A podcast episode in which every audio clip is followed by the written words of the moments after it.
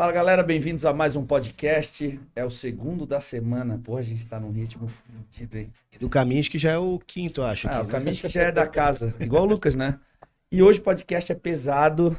Tô aqui com o Caminhos, que já é da casa. Valeu, obrigado pela presença. Valeu. E meu convidado especial, valeu, doutor Stark. Valeu, valeu. Diretamente de Brusque para Floripa. Isso aí. Pô, obrigado aí pela presença de vocês, cara. Agradeço demais. E o Caminhos estava lá no na Expo Super Show. E aí, o que, que achou do evento? Ah, achei sensacional. Legal? Muito legal, gostei muito. Não consegui andar na feira, né? Fiquei só em função É. do campeonato e do congresso. Mas o nível bom dos atletas. Tava bom, né? Tava bom. E foi um campeonato que teve muita categoria profissional, né? Teve todas praticamente. É, Então foi verdade. legal ver que o Brasil tem bastante atleta pró e ver mais brasileiro classificado pro Olímpia. Doideira, né? Doideira. Eu bofe no Olímpia. Né? Muito massa, né? Legal, né, cara? E aí, Filipão? Tava acompanhando mais quem lá? A Débora? Tava com a junto, Débora. né? É. Gostou da performance? Gostei, acho que ela encaixou bem, porque assim, a Débora é um caso bizarro, ela tem muito pouco tempo de treino. É o segundo campeonato pro dela, né? É. E ela, assim, ela virou pró faz poucos meses. Aham. E ela já classificou é, top 5 ali. E o mais impressionante é que ela começou querendo ser wellness, então nosso trabalho hoje é de tentar diminuir, ela. Que é- eu acho mais difícil catabolizar. Uhum. E tá dando certo, ela tá encaixando cada vez mais na Em categoria. que momento tu entrou nessa transição dela, assim? Porque o Boff influenciou, né? O Boff que já tinha falado pra ela. Inicialmente ela começou com ele. Eles Aí o ganharam o Boff Procard que- juntos, não? No Mister Olímpia Brasil? Sim, Foi, os né? dois ganharam A juntos. gente tava É. lá. E daí foi depois que ela ganhou o Procard, ela falou: Ah, Câmara, eu queria que você me preparasse. Eu já sou amigo do casal ali faz tempo. Falei, tá bom. Não, não queria preparar mais ninguém, mas eu sei. Eu sei como é que é, eu sei como é que é. Mas atleta que não dá trabalho é bom, né? Ah, Só verdade. fala, cara. faz isso aí, tá bom. E tem atleta que dá trabalho, mas também dá resultado. Também é bom, né? Satisfatório, né? O ruim é os que dão trabalho e não dá resultado. Ah, né? verdade. E o doutor Stack, se apresenta pra gente, tá atuando em Balneário, é isso? Atuando Falou em que é de. Brusque, mas aí tá em É, Balneário, isso né? aí, É. isso aí. Sou de Brusque, moro lá. Tenho consultório em Balneário, atendo presencialmente lá. Tenho um Ford hoje de teleconsulta, né, de atendimento online. Isso cresceu muito aí no- nos últimos dois anos, principalmente. E tu atende todo tipo de público. Atendo, atendo todo tipo de público. Trabalha com atleta, não? Cara, hoje não Tu acaba mais. Assim, atendendo, a- né? Atendo, mas não é o, não é o forte. O assim. Dugan, o Dugan passa contigo, não? O Dugan passou comigo há um tempo atrás. É, eu lembro que ele falava muito de ti, cara. O Acho Cru- que foi através dele que eu acabei te conhecendo. É, o Dugan, o Cruz, o Alan, o William Martins, Uhum. essa galera toda aí já. Então já trabalha com atleta, tem bastante. É, Tu trabalha com atleta, mas não ativamente na preparação. É muito mais na parte de questões de exames, é, de tentar assim. dar um, um Tentar. cuidado na saúde dentro do- das limitações que a gente tem com o Aham. atleta, né? Mas essa parte de, de suporte, de saber se. de ver realmente se está tudo, tudo em dia, não tá, Uhum. se dá para continuar fazendo o que o cara tá fazendo ou não. Sim, né? sim. E aí trabalha também com a formação de profissionais, né? Que eu Trabalho, trabalho. no- É, eu tenho hoje um, um, um curso aí para médicos, porque eu, eu lido com hormônio há praticamente 10 anos aí de, Uhum. de estudar e, e vivenciar isso dentro do consultório. E é uma é muito falho isso dentro da medicina, né? Na faculdade a gente não vê praticamente nada, em residência, especialização hum, também muito pouco. Uhum. Então eu hum, sempre tive essa vontade de ah, criar um curso, tentar ensinar outros profissionais. Uhum. Agora com possibilidade de fazer isso online é muito melhor, né? Então Pô. tem um curso hoje voltado para médicos e para acadêmicos de medicina e um, grupo de mentoria médica também que a gente usa para discussão e para aprender um pouco mais. Eu acabo aprendendo com todo mundo e, e passando o que eu Aí, ó. Aí, ó. Amador. e aí passo, tento passar um pouco do meu conhecimento também para a galera. Né? Ah, que legal, pô. É, e é, e é um, Então tá explicado por que não trabalha mais com atleta. Ganha dinheiro. pô. e é um, um curso sem preconceito, né? Isso. É um, que vê o hormônio como ele é. como Existe muito preconceito ainda na área Muito, médica sobre muito, hormônio. muito. Mesmo dos médicos mais novos ainda. Sim, ainda tem. É que dependendo da onde o cara tá cursando, o professor que ele tem é, tá há 30 anos na cadeira, né, dando aula. Então é aquela visão de que mata. Foda. E é engraçado, né, cara? Porque a gente vive uma realidade hoje que é diferente, né? Porque o cara te procura e tu tem a chance de poder ajudar ele, Uhum. ou simplesmente largar o cara e ele começar a fazer um monte de, de coisa por conta própria. Porque É. assim funciona, né, cara? E por muito tempo, cara, eu também fui um pouco resistente a poder falar de hormônio abertamente, ou seja, aqui no, ou seja, no podcast. Mas, pô, eu lembro que o primeiro podcast que a gente fez, eu e o Kaminsky, cara, tá batendo quase 150 mil views já, aquele podcast lá. E porque a gente começou a falar abertamente sobre recurso ergogênico, cara. Uhum. Só que num- de uma forma muito mais esclarecedora, assim, né?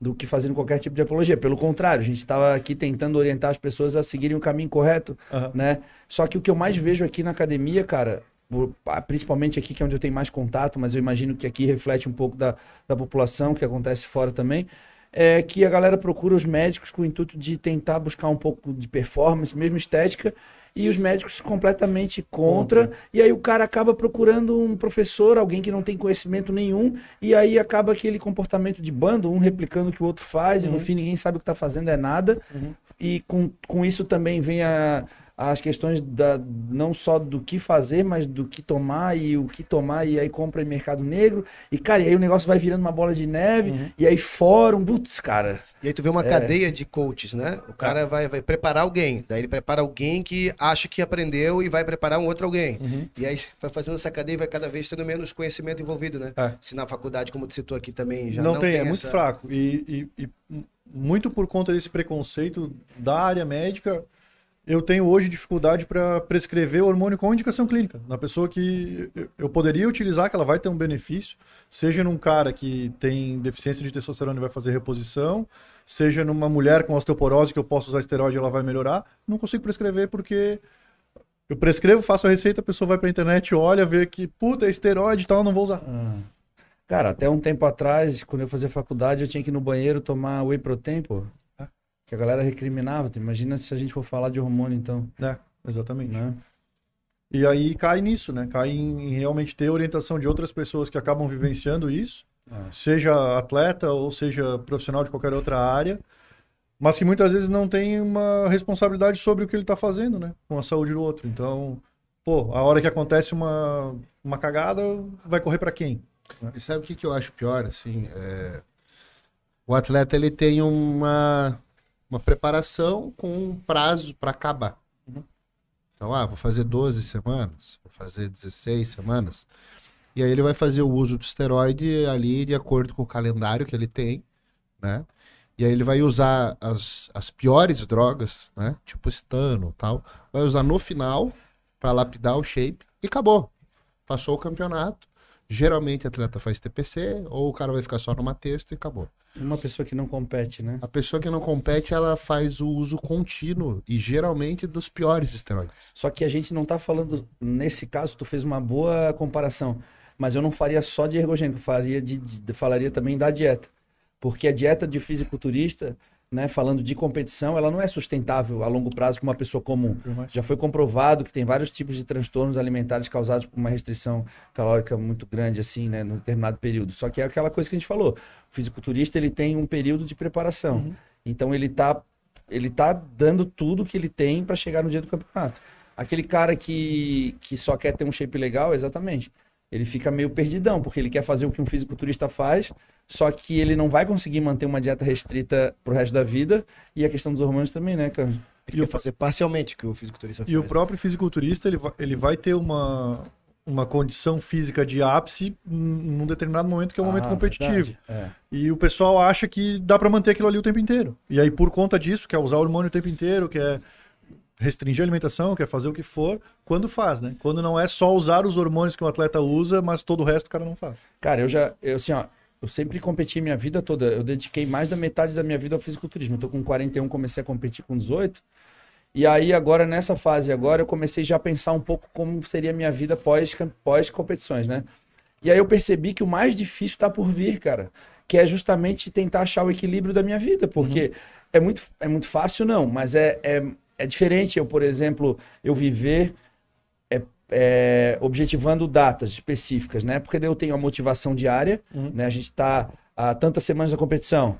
Agora tem isso, agora tem aquilo. Aí acaba a competição, off-season, já pensando no próximo pré-contest. Quando acabar tirar tudo isso de mim, cara, e agora? O que, que eu faço, velho? Como, será, como será meu Você vai treino? ter que arranjar uma nova cirurgia pra fazer. É. Cara, dá pra viver em off Tá também, louco, é cara. muito bom. Então, aí eu, eu tava pensando, eu vou ter que achar um equilíbrio, cara. E isso é o mais difícil. É. Porque daí eu, eu entro junto para aquele grupo de pessoas que quer ter um físico legal, mas aí tem que ser sustentável a longo prazo, que daí que é aí que o bicho pega, né, cara? Porque aí eu vou ter que saber lidar com as minhas escolhas. Eu tenho que estar consciente que eu não vou ter um físico de competição, Uhum. né? E, porra, e esses sites são chatos pra caramba, né, cara? Os caras começam, já postaram do Flex Livros, ah, ele apresentou um físico menor. Porra, o cara aposentou, cara, ele virou pai. tipo assim, óbvio que eu vou apresentar um físico menor. E justamente, eu preciso apresentar um físico menor, até porque eu quero viver tempo e meu coração não vai aguentar, né, cara? Exatamente, Exatamente. Então eu imagino que a minha aposentadoria seria eu, eu baixar meu peso, aí baixar uns 10 quilos do que eu sou normalmente em competição, para dar uma aliviada, manter um cardiovascular. Agora pensando muito mais na saúde, na manutenção da minha saúde, entendeu? E manter um físico, assim, esteticamente eu acho bonito um físico definido, cara. Muito mais do que um físico grande, né? Sim. Eu, pô, aprecio o físico bonito. Porque eu, eu acho que o objetivo da musculação, cara, é tu olhar pra pessoa e tu conseguir visualizar os músculos, né? Uhum. Porque essa é a graça do, da estética, né? Sim. Às vezes eu falo pras pessoas, cara, o fisiculturismo é uma ilusão. O cara olha o cara de pertinho assim, ele não é tão grande, mas tu olha ele em cima do palco, ele é imenso, cara. Pô, tu viu o Douglas agora lá no, É, no o Open? ca- bom Quinto, do caso cara, do incrível. Vamos falar- a Sensacional, gente né? falou dele ontem, vamos falar de novo porque foi incrível, né? Vamos colocar de revelação do Eduardo Corrêa Classic, que ele foi campeão lá.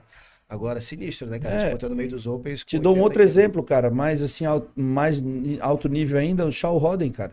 Eu foi um dos caras que eu mais vive, vivenciei, convivi com ele. Cara, no quarto, assim, cara, porra, meu bíceps era maior que o dele, cara. Só que o cara tinha uma cintura muito fina, os ombros largos, o braço dele era ruim, o peito era ruim, ele não era tão bom de cima. Só que ele tinha uma perna enorme e ele era muito cortado, cara. Então ele acabou que ele, ele, ele me falava isso, ele disse assim, ah, isso é uma ilusão. Ele pousava com a perna assim, mostrava os cortes, a perna triplicava o tamanho, sabe? Eu acho que qualidade muscular, não, nada substitui a qualidade muscular, cara. Pode ser forte, pode ter um físico com volume, mas, cara, eu, eu acho que a questão do percentual de gordura é algo que, que faz a diferença, que, que separa um físico legal de um físico É. mais ou menos, sabe? É o que mais chama atenção também, né? É. E eu acho que, eu acho que assim, pensando agora em consultório vocês, acho que a maior parte das pessoas que procuram vocês é pensando em perder gordura, não é? É, é. Ganhar massa muscular e perder gordura. É. Até, até tem ainda um pessoal. Não, pô, quero ganhar volume, quero ganhar tamanho, quero. Ficar E é difícil explicar isso para as pessoas, né, cara? Essa galera geralmente é o pessoal que está iniciando, que ainda não, não vivenciou alguma coisa parecida para ver o quão difícil é chegar e se manter daquela forma. Sim. É, e ele vai fazer a, a busca pelo peso. Em determinado momento ele vai se arrepender, porque o percentual de gordura subiu muito. Aí o cara vai entrar no. Vai voltar, emagrecer e ele fala: Não, agora eu quero crescer devagar, com qualidade. Esse é o caminho que E não, chega, e não chega um cara assim, tu que trabalha com muitas meninas famosas. Ah, eu quero a bunda da Ângela, o abdominal da Carol Saraiva. Não tem Tem assim. assim, um um Frankenstein, quebra-cabeça. Frankenstein. Cara, é Pega um difícil, pedaço né? de cada. Sabe, o mais difícil de fazer as pessoas entenderem é que ela tem o corpo que ela tem hoje. Então, assim, o teu ponto de partida é quem você é agora. Isso é difícil para as pessoas entenderem, porque às vezes elas queriam ter nascido diferente, né? Então, assim, ah, mas é injusto, vai demorar muito. E aí a pessoa coloca um monte de problema porque ela não tem a forma que ela gostaria de ter já. Mas não tem justiça no mundo. Você nasceu assim. Você vai ter É. que trabalhar em cima disso. Outra coisa é o cara que se prepara pensando no adversário. Sabe? Ele tem que tentar buscar a melhor versão dele, Dele mesmo. mesmo. Aí o cara olha por. Ah, eu vou treinar pensando no Flex Lewis.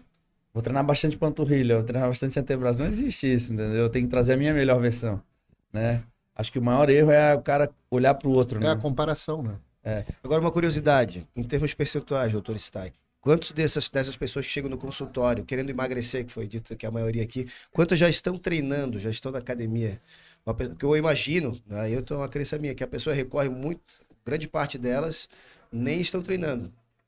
É, hoje, Certo. hoje a minha realidade é enviesada, justamente por posicionamento, de, de falar muito sobre isso. Então, te diria hoje que 95% de quem me procura já está treinando. Graças a Deus. Mas uma época não era assim. né? Era o pessoal assim, pô, eu vou começar a treinar, eu vou começar a fazer dieta, mas eu já quero ter um suporte para tudo acontecer mais rápido.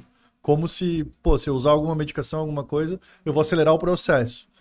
E não é bem assim que o, que o negócio funciona, né? Vocês já perceberam que os piores corpos a gente encontra nas clínicas de estética É? e os melhores na academia? Não é engraçado, né? Ó o Mas- corte, mas o essa corte coisa aí. do, do viés aí é engraçado.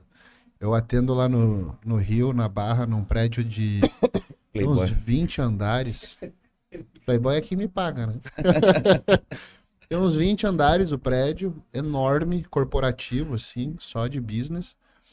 E aí as minhas pacientes falam que quando elas chegam na portaria do prédio, a mulher já pergunta: consulta com o Dr. Kaminsky? Ah, já sabe, É, né? vê, vê marombeira já, já é. Ah, não, é do Kaminsky. Legal a associação. Pessoal, só vou dar um recado aqui rápido. A live, vocês já viram para onde pode caminhar o nosso tema aqui, né? Drogas. Mentira, pra... vários outros, fiquem à vontade aqui. Mas vamos- Prescritas e proscritas. Isso, mas vamos deixando aqui o seu, seu like e compartilhar a live. Esperamos uma grande audiência de vocês hoje, a participação. Superchat está liberado para vocês também, com essa consulta com esses feras aqui. E é isso. A pergunta que não quer calar, Camis, que tá usando finasterida? Jamais. Pela aparência, acho que não. Dá para botar na tela o Instagram do, do Camiscão? Busca aí, busca aí. Que fez um post meio polêmico esses dias aí, falando que a Ah, tava, finasterida tava precisando incomodar alguém, né? afeta o... Tá querendo ser cancelado como o Dr. Stag. Não foi cancelado, né? Só Não, tá... Deve ter circulado aí. Só não dá para me encontrar. Finasterida pode... Ele tava tão excitado na hora de digitar que ele digitou até Olha, errado. finada de terida. Finasterida pode reduzir o tamanho do pênis. Pois é. É o que diz essa meta-análise. PubMed. Interessante. Tá na tela pro pessoal? Eu acho péssimo. Tá, e aí a gente tá, fal- tava falando de classe médica, aí o pessoal correu pra ti. Pô, cabeça, Ah, como é que tu tá? Bastante gente É, e agora? veio reclamar que eu postei isso. Porque tem paciente usando. Lógico, né? Nesse estudo, os estudos que são feitos, geralmente a população, são pessoas que não estão usando hormônio. Então, o uso da finasterida em pessoa que já tem uma texto normal ou baixa, vai baixar demais o DHT e aí tem os colaterais disso. Tá, mas é uma prática comum estar aqui usar finasterida nos pacientes que têm efeitos assim indesejáveis? É, é comum. É comum? Tu diz de usuário de hormônio? É? É comum. E o pessoal que começa com queda de cabelo e começa a tomar finasterida para parar de cair o cabelo. Mesmo assim, sem saber cara- se a causa é hormonal ou não. Sim.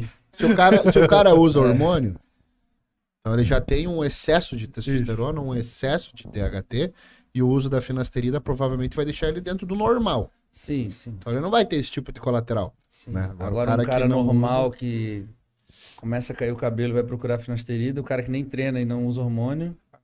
E tem, tem muito assim, ó. Ah, finasterida é um, um, um dos efeitos é, colaterais relatados de ginecomastia. Aham. É, e aí o pessoal que usa hormônio se preocupa que tá usando hormônio, tá usando finasterida para não cair o cabelo. Pô, posso ter ginecomastia? Pô, não, porque o mecanismo de ação vai ser diferente. É, é o, é o oposto. no cara que na, na pessoa que tá usando só finasterida e que não tá usando nada de hormônio. Então tem muita informação assim que vai o pessoal vai pescando de forma individual e tenta montar um quebra-cabeça que não encaixa. Entendi. Cara, tem um vídeo muito interessante de Porta de Fundo, não sei se vocês já viram, que daí o cara tá receitando finasterida, e o cara, ah, dá queda de cabelo. Vamos. Aí ele receita uma outra coisa. Aí ele vai fazendo uma escala de uns 10, 12 medicamentos até chegar no finasterida de novo e acaba o vídeo. É Foi o muito, que o muito Camis falou, é, é tão importante o cabelo pra você. Eu, eu abdiquei cedo do meu cabelo. Consegue colocar o do Dr. Stag aqui também, porque ele tá no Shadowban eu acho que vale a pena divulgar. Já tá no- na descrição também, né? Ele que já prometeu vir Agora, mais queda vezes. de cabelo, o pessoal precisa entender que ela, ela é genética igual miopia, né? Já tá Sim. escrito no teu gene que você vai ter miopia vai. em determinada idade. É, eu, por exemplo, nunca fiz uso de, de nenhum tipo de recurso, finasterida, Testosterona, nada, nada disso. Então, Parece, é natural, né, Edu? Com esse cabelo Natural de aí. Florianópolis. Eu correr natural. Mas eu não, eu não tenho problema. Meu pai não tem, meu pai não é careca, ninguém é careca na minha, na minha família. E assim, o, o uso né, de, de finasterida, ou de dutasterida, ou de sal palmeto, ou de minoxidil, tudo isso é para retardar o inevitável, Sim. né? Então, se a gente pegar o, o garoto propaganda do Deca Only, né, Ah, que foi o Mike Mentzer, você pega as fotos dele com 40 e poucos anos, ele já tá com o cabelo bem ralinho, quase careca. E ele que propunha o Deca Only para não perder cabelo. Assim, já é genético, você já vai ter. Então, o uso do, do- de protetores é só para não acelerar, né? Porque no caso do uso de esteroide, se o cara já tem tendência, ele vai acelerar a queda. Mas você vai segurar o cabelo o quê? Talvez por três anos, cinco anos a mais. É é, isso. tem a opção do implante, né, que a galera tá fazendo aí, Sim. né? Uhum. Que é bem interessante, porque a área doadora não vai. Não Não vai receptor androgênico, né? É. Vai ter menos. Mas é caro, né? É. Aí só os pacientes da barra podem fazer. o Muzi fez agora recente. Ele, ele tá engraçado sem cabelo. Ele tá mais bonito com cabelo raspado, pô. Tá Ele tinha ficado cabelo raspado. Tem pergunta do chat aí, Felipe? Já mandei o recado pro pessoal aqui, ó. Só mandar seu, o seu superchat.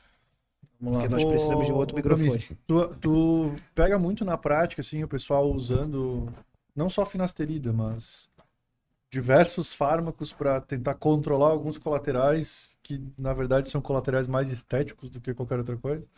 Do tipo, ginecomastia, queda de Espinha. cabelo, oleosidade Ah, de é, pele. é bem espinha. normal, né? Eu Mas acho... o cara não se preocupa com o resto que acaba sendo mais sério. Racu- Sim. Recutan, né? Não, é bem, é bem normal e, na verdade, eu diria até que não é o cara que faz por conta. Geralmente é quem, Orientado. quem, quem vai num médico, mas que não é muito da área, Uhum. e o cara se caga de medo dos colaterais, e aí vem aquela prescrição, assim, uns 15 Uhum. manipulado para tentar proteger o cara, e às vezes até tirando a efetividade do, do ciclo do cara, né, ou da mulher. Então é cheio de coisa. Usa duas coisas com a mesma finalidade. O cara põe crisina, aí põe, sabe, tipo, mistura tudo. Fala, porra, por que. que-" Já vi receita que tinha anastrozol e hexamestano juntos. Fala, cara, qual que é o sentido dessa receita aqui? Então é engraçado você ver esse tipo de coisa. E no fim das contas, a maioria das pessoas nem vai ter, né? Esses colaterais. Colateral. é. É. Eu dei, eu dei uma fuçada no teu conteúdo hoje e vi que tem muita dúvida, muita questão da galera que te manda no Instagram lá sobre tamoxifeno. Tem. Quais seriam as principais dúvidas assim, que a galera tem em relação ao uso, à indicação? Tanto tamoxifeno quanto é, os inibidores de aromatase, né? Tem até um destaque ali, ó, de, o IA ali é de inibidores de aromatase. Justamente nisso que o Camis estava colocando, né? O pessoal às vezes usa hormônio e já entra com um inibidor de aromatase, achando que o estrogênio é um é algo ruim que precisa ser controlado, não importa o valor da testosterona que ele vai ter. O pessoal, a gente está incluindo os médicos aí, né? Que prescrevem e já prescreve o protocolo. Já e prescreve, isso, faz pronto. aquilo. É, exatamente. Então, cai naquela do, do, do desconhecimento, até da ignorância, né? Do pessoal não saber mesmo o que está fazendo e acabar se metendo a fazer um negócio que não, não, não tem tanta expertise assim. E também uma replicação de protocolos, né? A pessoa Isso. não sabe fazer uma leitura, um diagnóstico e aplicar o melhor resultado. É. né? Seja qualquer área aqui, a Deixa eu nutrição. te fazer uma pergunta que muita gente deve estar pensando agora. Pô, eu fiz uma cirurgia de ginecomastia. Não preciso usar mais antiaromatase? Para o cara tirar completamente a glândula, ele precisa tirar o mamilo também. Então, assim, um pouco de glândula sempre sobra. né? É, numa cirurgia bem feita, dificilmente vai voltar uma ginecomastia volumosa a ponto de incomodar esteticamente. Aham.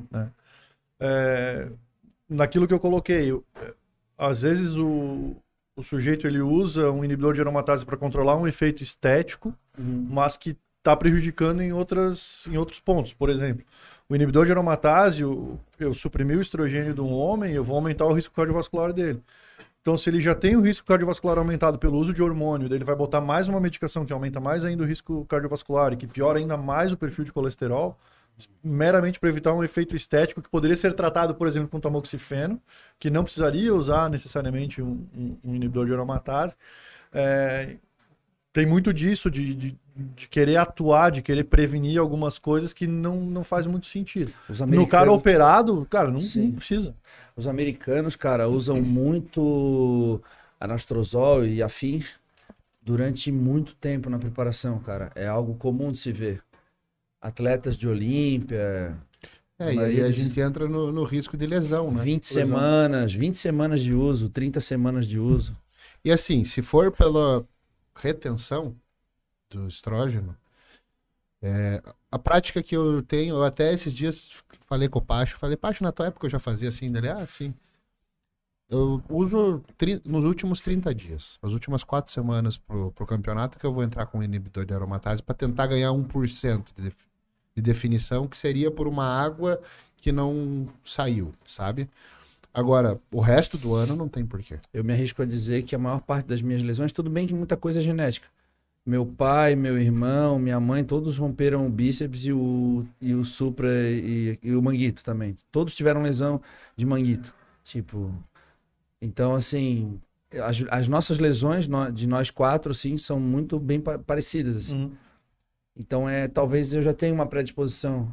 Agora, eu acho que muita coisa se deve a, ao fato de eu permanecer muito tempo com o meu estradiol Baixo. baixo, zerado, assim, praticamente, sabe? Uhum.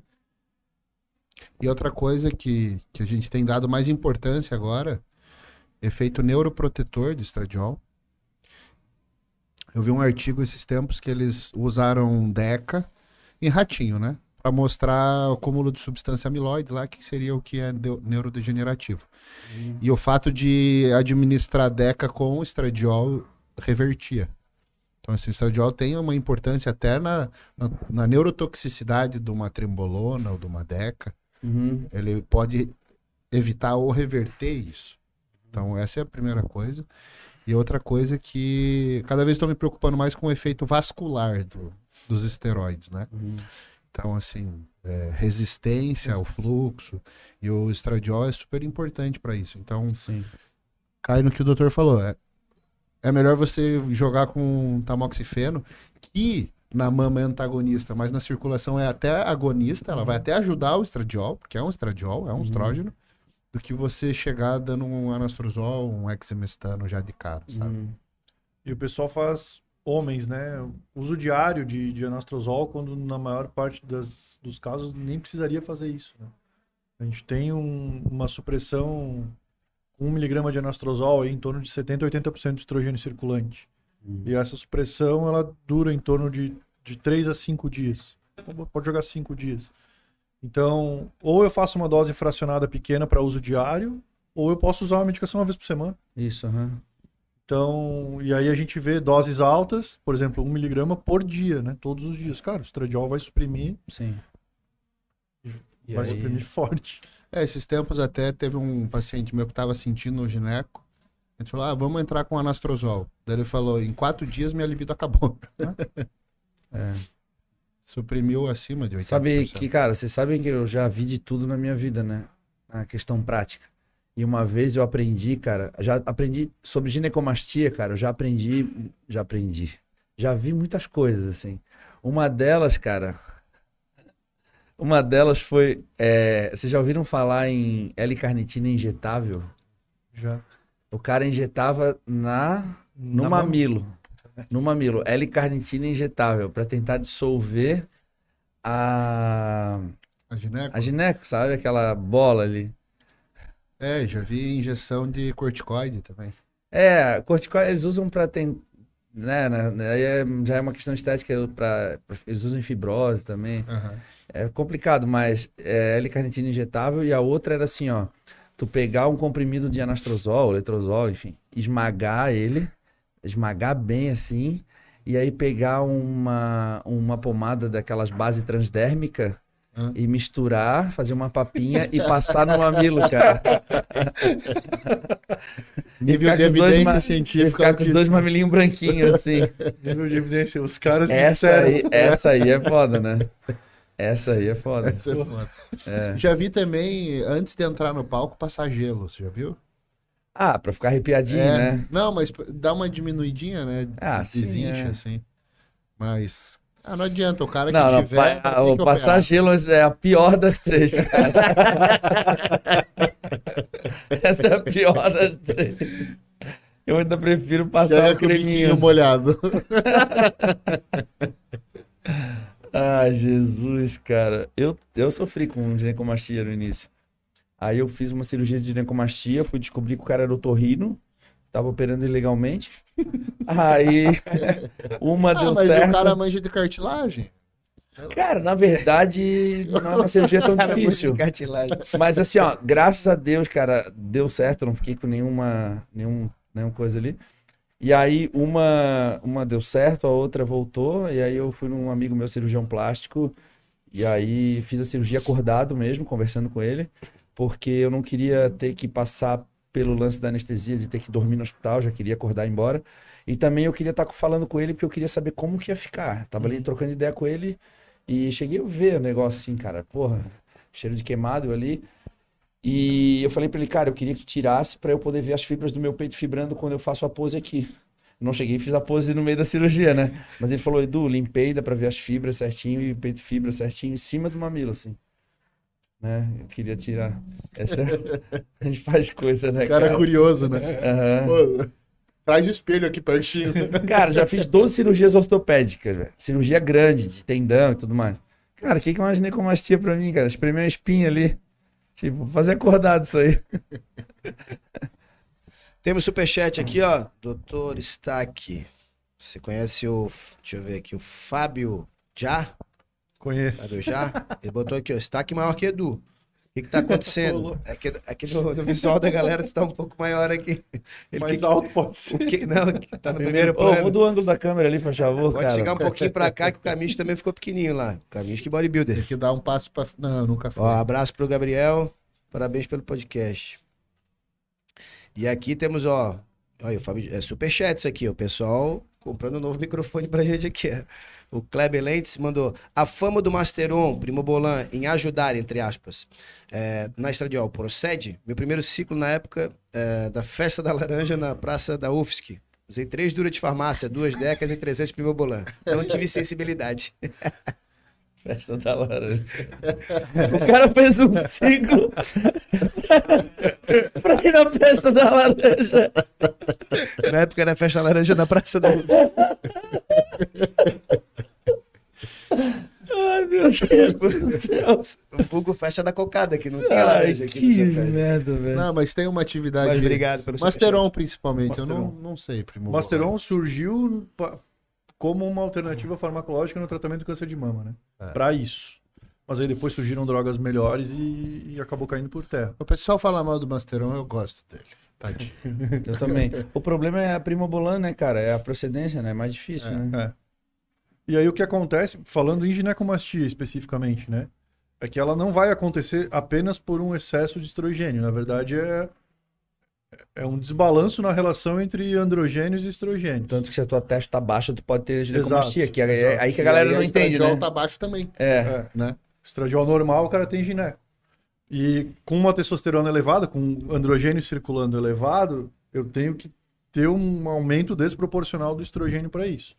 Quando a gente fala de fármacos que não se convertem a, a estradiol, então os derivados de DHT, Uhum. todos não vão se converter a estradiol e nandrolona, trembolona, enfim. é, eu tenho um aumento do componente androgênico muito maior do que do, do, do estrogênico. Sim. Então, em A tese, eu proporção, teria, né? eu tenho menos risco, né, de, de desenvolver uma gineco. O cara não vai usar uma primobolan sozinha, né, falando em homem. Sim. Geralmente vai estar com a testo associado, então vai depender da dose, vai depender do que está entrando ali. Já essas drogas para mulheres é interessante, né, Kaminsky? Exato. É a melhor família, na verdade. O Aham. pessoal tem um conceito muito enganado, né? De achar assim, ah, é um, é um DHT-like, então vai ter os efeitos do DHT. Né? É o contrário. Então você já pega o DHT, porque o, o, o melhor exemplo que a gente tem para esclarecer isso é o seguinte: boldenona, quando reduz, vira DHB, que é pior que DHT, de colateral, androgênio.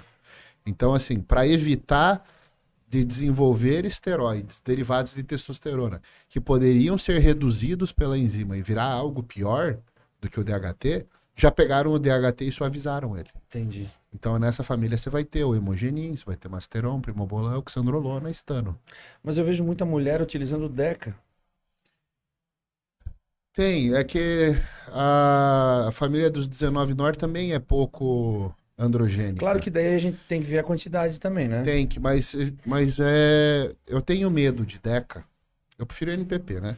Pelo seguinte: se der colateral, vai demorar muito, Muito tempo tempo. para parar o colateral. Porque a meia vida é longa. Você suspende o uso e fica semanas no sangue. Né?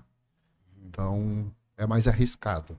Agora, é tão seguro que é uma droga ortopédica aí para mulher. Sim. Sim, Lógico, é tudo uma questão de dose. é dose, é. É, se a gente pegar estudo de uso de nandrolona para mulher com osteoporose, a gente vai estar falando aí em dose de de 25 a 50 miligramas a cada duas a três semanas. Aham. Completamente diferente do que se faz no meio do fisiculturismo, Sim, inclusive sim. em mulheres. Primobologia é mais arriscado porque tu pode estar dando testosterona pra mulher, né? É, pela falsificação. É, propionato. Então, tudo que a gente conversa aqui, fala aqui, né? A pessoa pensa que ela vai, vai comprar nesses laboratórios underground que o atleta que ela gosta usa camiseta. É, por isso que eu gosto sempre de lembrar, É, né, que não é isso. O, o Caseri postou essa semana um artigo que todas as decas analisadas tinham testosterona dentro. Então, assim, por isso que eu. Volta e meia eu falo alguma coisa de Deca Dick, daí os caras vêm. Ah, eu fiz Deca Only e não perdi libido. Cara, a Deca Qual que você Deca? comprou tinha texto, pô.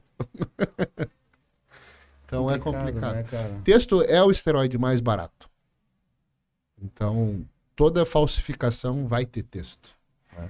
Pode ter um pouco da droga que você quer, mais texto. Eu ouvi dizer que a MS ia parar de produzir dura e eles iam abrir uma licitação, né? Para outras empresas entrarem nisso aí, sabia? Eu não sei como é que tá isso, porque realmente tá bem desabastecido. Né?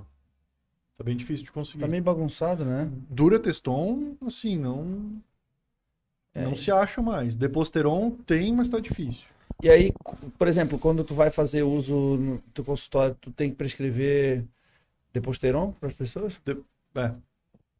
Vou prescrever o que ele vai comprar em farmácia. né? Sim, sim, sim. Ou o que é possível de ser manipulado legalmente, ou falando em droga de farmácia e falando em testosterona hoje, deposteron e os um destilato de testo, né? Nebido, atesto, órgãos. Aham. Mas aí para para reposição, para pensando em uso estético, esses ésteres ultra longos aí, um destilato não, não Hemogenin vai tem bem. ainda na farmácia, não? Não, Não. Só manipulada. manipulado. Não, sim, manipulado sim. Não, farmácia acabou, velho. Não tem mais nada. Verdade, cara. Só tem Deca e essas textos aí. Deca ainda também Qual foi a razão de É. sumir da farmácia? Sabe, não? Eu acho que é multifatorial. Primeiro, eu acho que aumentou muito a prescrição. Hum. Tem muito médico que tá fazendo curso, que tá e aí não teria que aprendendo. aumentar a produção em vez de Teria, né? Eu não sei qual que é o problema da indústria em acompanhar isso. Eu ouvi dizer de lote, lote recolhido também, o que atrapalha mais ainda a questão de abastecimento. Porque isso não vai, isso não acaba incentivando a- o mercado negro? Sim, com Sim. certeza. demais. Então, a gente precisa de uma indústria que, que forneça na farmácia para o cara não comprar under, né?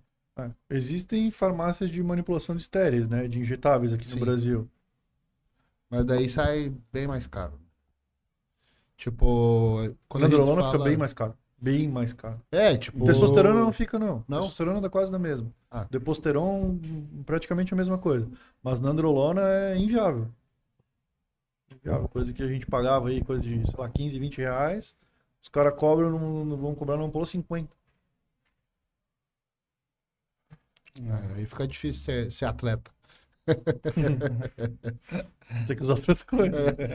Atleta de fisiculturismo, né? Então, mais uma pergunta Que aqui do porra. Superchat. Vamos Vai lá? lá? Treino há três anos e recentemente descobri uma, descobri uma artrose bilateral no quadril, evoluída para uma osteonecrose. Me foi receitado condroitina e glico, é, glucosamina. Too late. A nandrolona ajudaria para algo nesses casos? Cara, um Artrose bilateral de do quadril. lesão degenerativa, assim, não, É não tá vai num- reverter. Já tá num, é, então, É, já não, tá não num grau reverter, muito não avançado, né, cara? Necrose. O, o que a gente vê, que se fala, né, de nandrolona, mas na verdade vai ser de qualquer esteroide, né? Fazendo um, um aumento de, de força e um aumento de musculatura ao redor daquela articulação, Sim. vai melhorar a dor, né? Vai Sim. diminuir a sobrecarga articular. Mas de o esteroide atuar diretamente na articulação e fazer algum efeito preventivo e tal, isso aí não. Mas na prática a gente acaba vendo um aumento da força, um aumento da sobrecarga também, e aí o efeito é o contrário, o né? cara que treina, sim. Dá asas pra quem não sabe voar. É, E a glucosamina com condroitina aí, cara, é bem paliativo. É. né? É, é, tô- tô- assim, para controle de dor, né? Trabalhos bem ah, com resultados conflitantes Sim. e que Mas aí o cara tem outras articulações também, né? É, aí vai, deixa e, ele e usar. assim, é, exatamente, né? né? Deixa ele pedir pro amigo que vai pros Estados Unidos. Aí, galera, dê uma olhadinha no número de, de visualizações, né, que está aumentando aqui, mas o número de curtidas ainda está bem abaixo, então, por favor, faça aquela gentileza, né? Tá vendo o celular, clica na tela, vai aparecer aí, clica no... Porque isso aqui, isso aqui é caríssimo. Isso aqui, essa consulta aqui é caríssimo. Pelo menos o like a gente precisa ter aqui para continuar fazendo. É, pô, tem uma clássica que é primeiro ciclo, que eu brinquei aqui. Alguém sempre pergunta, né, quando iniciar, mas no podcast que a gente fez aqui com o Câmbio... Eu acho que quem pergunta isso, cara, em todos os podcasts do mundo é sempre a mesma pessoa. Esse cara não teve coragem. Não, tem vários de primeiro ciclo, né? Ah, mas eu queria ver a, a posição do Dr. Stack. De quando começar? É, primeiro ciclo. E, o- o que que toma? Pô, essa é boa. Homem, É, vou ter que, Homem. vai ter que Homem, definir tá. aqui, né? eu diria que o mais tarde possível. Dentro- assim, para pelo menos a pessoa ter uma vivência de treinamento e saber treinar, que hoje é uma dificuldade muito grande, tanto tanto pelas pessoas estarem indo na academia de qualquer forma e fazendo por conta, quanto por orientação profissional ruim, de, de cara não não treinar adequadamente, não saber o que é um treino intenso, por exemplo, não não ter um treinamento periodizado, nada disso. E no mínimo se alimentar bem, né? Fazer uma dieta quantificada e estar fazendo essas duas coisas, uma dieta programada, quantificada e um treinamento adequado. Ah, chutaria aí pelo menos uns três anos, né? Três, quatro anos, para o cara ver algum. Só tem algum uma margem resultado. para crescer em todas essas áreas, Ah. né? Antes de queimar esse cartucho, né? Digamos. Até porque pensando num cara destreinado, o maior potencial de resultado vai ser nos dois primeiros anos. E a partir dali vai lentificar. Isso. Beleza. Então, se o cara já sair queimando cartucho ali no, no início, pô, não faz muito sentido. Daí a hora que realmente parar de vir o resultado, vai fazer o quê? Vai estar tá usando 4 gramas de droga a semana? Não, Sim. não tem muito sentido, né? E pensando em qual droga utilizar em primeiro ciclo para homens, testosterona.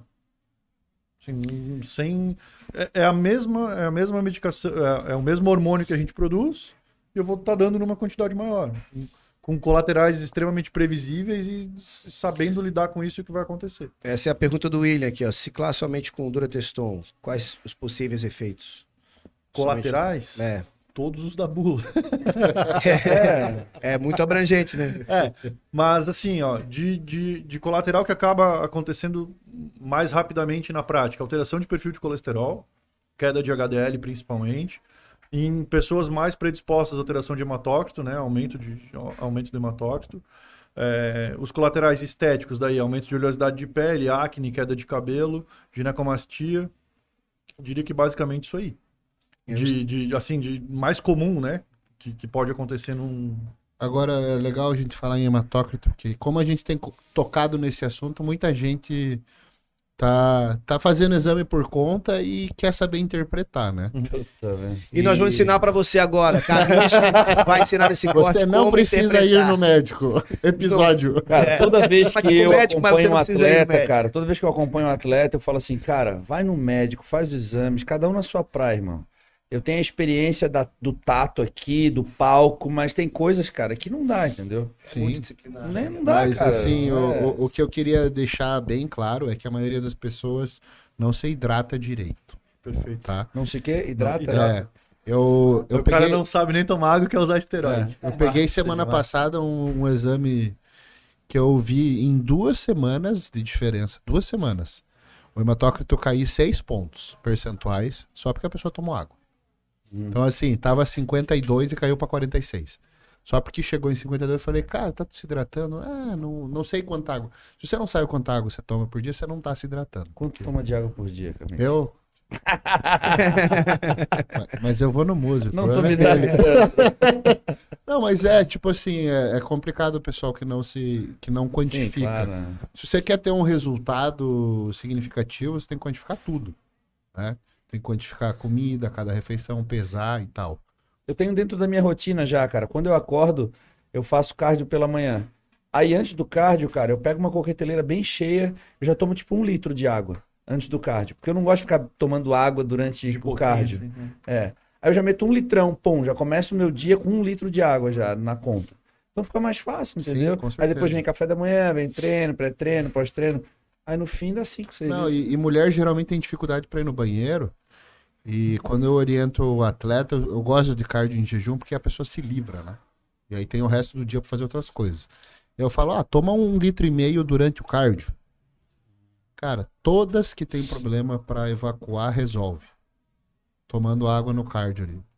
Obriga a pessoa a se hidratar, o intestino funciona. E movimentando também, de certo, né? Fora do cardio daí, né? É, Só pra... Eu Fiquei pensando aqui que é a possibilidade. a esteira rodando, Essa Nossa, parada do, do hematócrito relacionado à hidratação. à hidratação é que daí a gente vê uma, uma hemoconcentração e uma alteração só do hematócrito, né? Aham. E quando é relacionado um colateral de esteroide, por exemplo, a hemoglobina acaba subindo junto, né? Então tem como assim, fazer essa diferenciação. né? Cara, dá medo, né? O pessoal tá falando sobre os médicos aqui, de aí estão né, generalizando, falando médico de plano de saúde. Aí já começou o chat ali, né?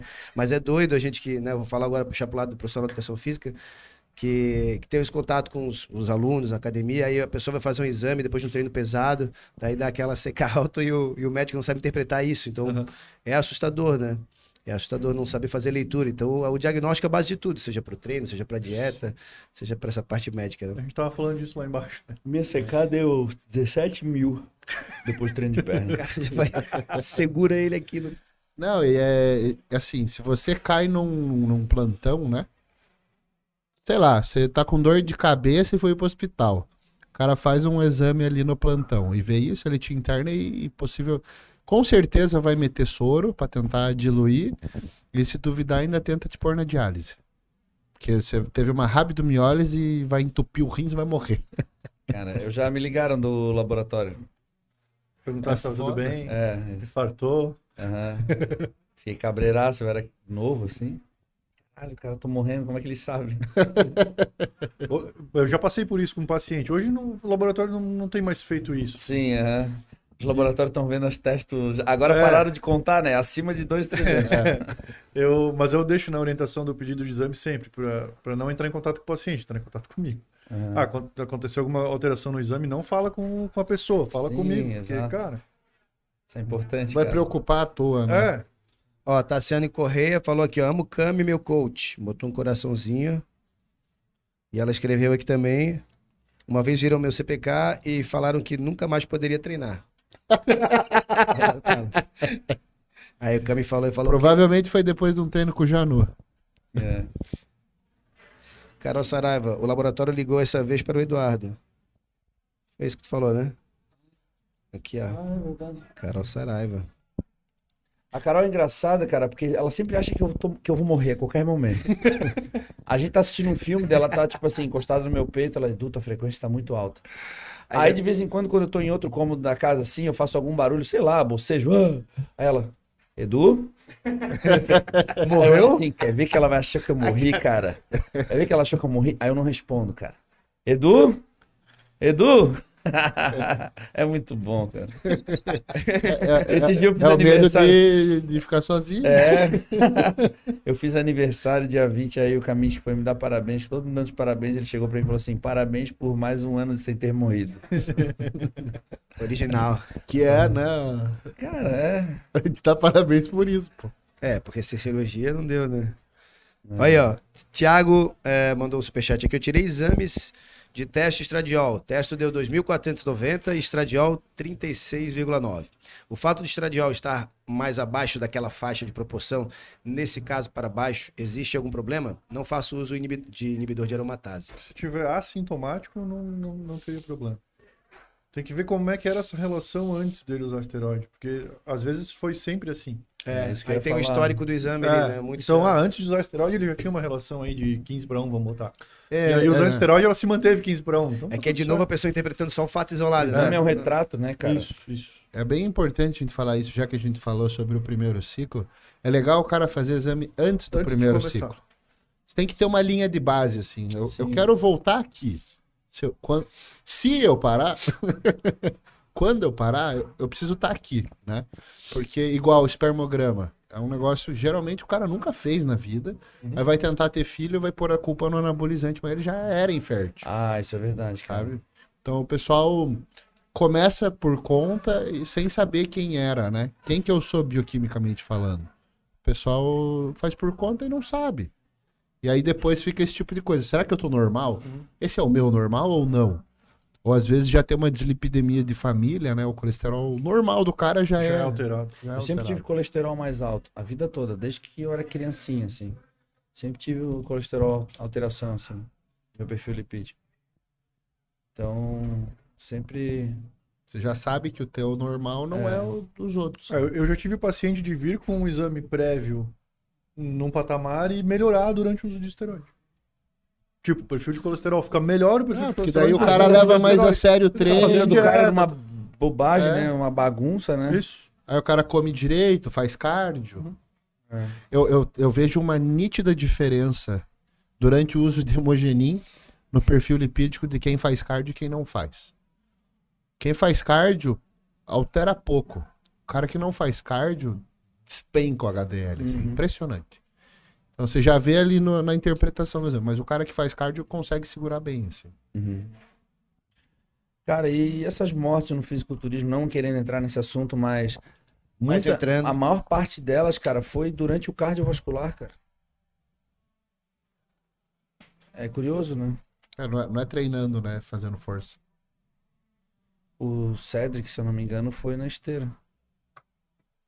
Curioso. E aí começaram a correlacionar com a vacina, com o Covid, né? Aí, aí já é uma situação difícil de falar, porque. É, é difícil de falar e é difícil de encontrar um culpado único, né? É, Porque ainda- o cara olha, porra, morreu um fisicu- fisiculturista, ah, é porque eu usava esteroide. Não é só isso, né? É tanta coisa, né? Pô, é o, a vida de treino do cara, o próprio, Uhum. próprio treinamento vai, vai- pode causar alteração cardíaca. Ah, não só os esteroides, mas outros fármacos que acabam se utilizando concomitantemente, né? Aí o cara usa eh, esteroide, mas usa hormônio tireoidiano, usa inibidor de aromatase, usa estimulante, às vezes usa muito estimulante para treinar, usa muito estimulante pré-cardio. Mas eu lembro quando eu peguei Covid, o meu dímero D deu bem zoado, cara. Não, bem. dá zoado mesmo. Hã? Dá zoado mesmo. Dá, o teu também, tu quase morreu, né? Sim. E aí tu tomou algum anticoagulante, alguma coisa? Tomei. Eu tomei quase dois Até a última hora de sair do hospital. Já tava prescrito, tava na bandejinha ali. Aí a mulher falou: Ah, pode ir embora. Eu falei: Não, peraí, já tá pago esse aqui.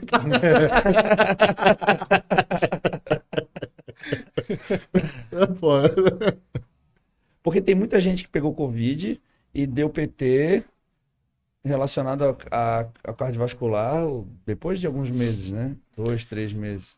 Então, tava trocando ideia, tem um pesquisador brasileiro lá da Austrália. O cara tem uns 60 artigos já do, do assunto Covid. E ele me mandou um trabalho mostrando que das pessoas que deram entrada no hospital, seis meses depois, mais da metade ainda estava com um problema cardíaco. Então o negócio é, é pesado mesmo. É, eu me preocupei mais com a parte cardíaca, cara. Acho que eh, no meu esporte é uma tendência essa preocupação. Então, quando eu peguei Covid, eu tava em contato com o Muse. Aí eu, pô, eu fiquei preocupado com essa questão. Pra mim era o que mais me preocupava, realmente, assim, sabe? Quando eu dei entrada no hospital, a primeira coisa que perguntaram foi: usa hormônio? Sim. Cara, só por causa disso eu passei um dia inteiro na cardiologia fazendo exame. ah, que saco. Não acharam nada. Se a Carol acha que eu vou morrer a qualquer momento, imagina a Fran no teu lado no hospital lá, né? E nessa situação achando que ia morrer, né? Porque quem vai fazer exame, tu olha um monte de cabecinha branca lá, careca, você quer, quer dizer careca não, né? O desfibrilador já tava ali do lado, Aí tu né? pensa, ah, eu vou morrer, tô aqui, não era pra estar aqui. Já fiz merda pra caralho na vida, eu tenho É, certeza falei, que eu não, vou morrer. Tô, tô pagando. Deus aqui. não vai ser tão Tá- bom tá comigo. hora Olha só onde é pagar. que eu fui parar. Acho que a gente pode entrar num assunto aqui que eu vi também no investigando lá, Shadow, Shadowban. Ah. Pegando o pé. O que é Shadowban, velho? Cara, que ele, viajando. ele tá banido, tá na sombra. Shadow Ah, tá banido na sombra. É, não te temos um cancelado Nem aqui. pros teus seguidores direito. Por isso que a gente pesquisando não achava ele. Tu é o doutor Stark mesmo? Essa aqui, né? Quem é esse rapaz que pegaram ali embaixo? Passando aí na rua. É, tem que confirmar. Tu viu a identidade Engraçado dele? ele respondendo, sou, sou, sou. no instinto, né? Sou, sou isso. GH. GH tem três formas aí. Eu acho que eu, eu vi o teu, acho que foi no teu vídeo ali que eu, que eu vi intravenoso Uhum. e subcutâneo, Subcutâneo e tal, mas no final das contas. Eu lembro desse post aí também. Isso deu uma polêmica, né, um tempo atrás. Adoramos polêmicas. É, Por que deu polêmica? do pessoal usar intravenoso e dizer que é melhor. Ah, tá, mas não porque tu fez um post. Não, não, não. Ah, tá, não. E o, o que existem alguns estudos de, de farmacocinética e que a- a maior, comparando o subcutâneo com o intramuscular, o subcutâneo tem uma maior conversão para IGF-1. Então eu fico com o IGF-1 mais alto quando eu uso subcutâneo do que quando eu uso intramuscular. O que vai variar a velocidade de absorção E a biodisponibilidade. e a biodisponibilidade, que no intravenoso vai ser mais rápido, mas também vai ter Sim. um clearance mais rápido. Sim, é. Então, assim, É que assim, e o, falando. fora o risco, né? Sim. É é muito mais arriscado eu fazer alguma coisa intravenosa e meter uma, qualquer coisa que contamine ali pra dentro do que num sub- Não, ainda mais pensando no atleta. Vamos falar a real. A, a galera que faz intravenoso geralmente é pós-treino. O cara tá com o braço suado, ele não passa álcool porra nenhuma e já mete agulha. Então, assim, O cara tá numa tremedeira da porra ali ainda, com a mão tá suja. com tudo pra dar errado. E pra mim, a, a pior parte é ficar com o braço de drogado. É, Começa a ficar com as pintinhas ali de aplicação. Aí você chega, a vovozinha olha assim, "É, esse menino aí usa heroína.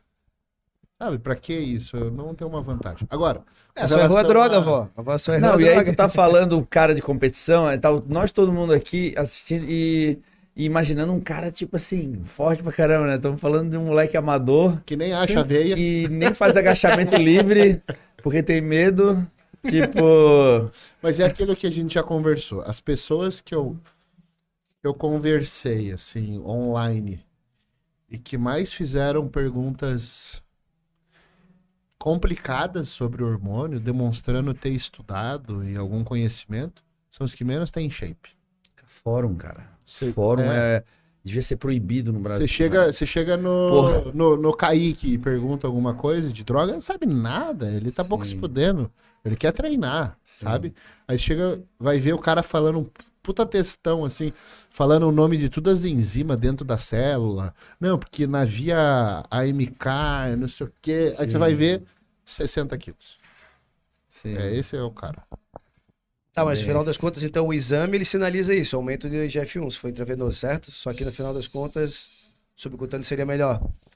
Eu, assim, na, na realidade que a gente vive, sim, subcutâneo seria melhor. É, mas o que eu ia colocar aqui, que a gente falou, pô, faltam médicos para fazer um bom diagnóstico. Sim. Aí, aí, num segundo passo, pô, esse cara sabe fazer um, um diagnóstico, vai olhar, porra, então é isso. E na verdade o clínico é diferente daí do Uhum. que ele tá vendo no, no exame, né? Uhum. Show. É que no intravenoso você tem um pico mais alto. Porque a absorção é instantânea. E o outro você vai fazer uma onda, né? Então, o pico mais alto talvez sinalize mais hipertrofia, por tal dar um pico mais alto. A gente não tem trabalho sobre isso para Tá, mostrar. vamos melhorar essa pergunta do GH. Existe finalidade pro GH dependendo da hora do dia que tu toma? O que que muda? Por exemplo, em comparação ao cara que toma um GH em jejum, o cara que toma um GH antes de dormir, o cara que toma um GH pós-treino e o cara que toma um GH depois da refeição, vai. Essas formas de momentos diferentes do dia tem diferença pro ação do GH? Fisiologicamente, a gente vai fazer pico de GH relacionado a um treinamento intenso. Então, treinou intenso, já vai fazer um pico de, de GH na, na circulação. E à noite, nas primeiras horas de sono. É, o- eu usar, por exemplo, um GH no pós-treino, eu vou potencializar quanto esse pico? Será que eu vou realmente potencializar?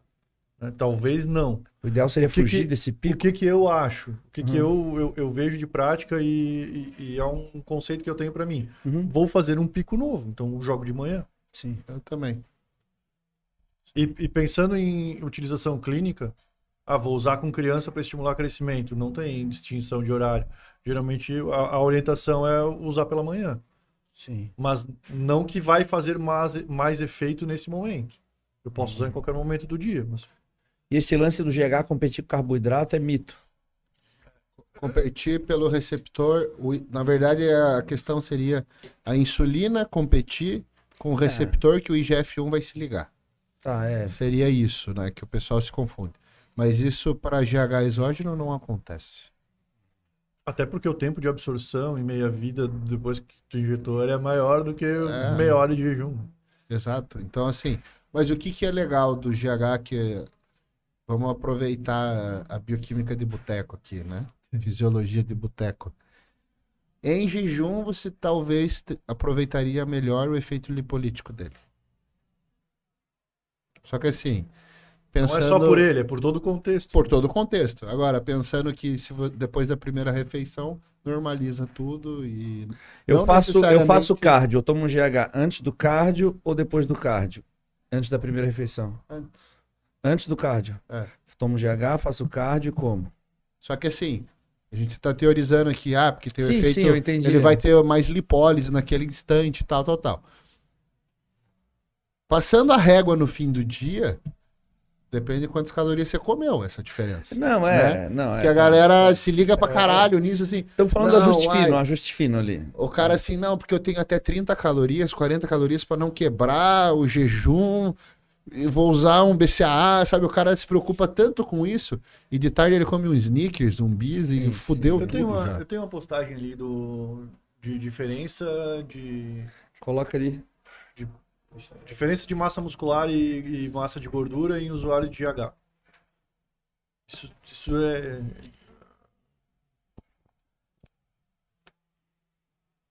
Aí, ó, esse do meio aí. Aham.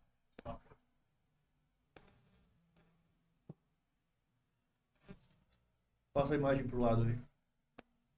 A imagem mesmo aí, carrossel. Passa mais um. Passa mais um. Ah, ali, ó. O grupo utilizou GH, um ganho de 1,6 kg de massa muscular e 1,7 de água celular em relação ao grupo placebo que não usava. Lipólise, quem usou GH, uma redução de 1,2 kg de gordura em relação ao placebo.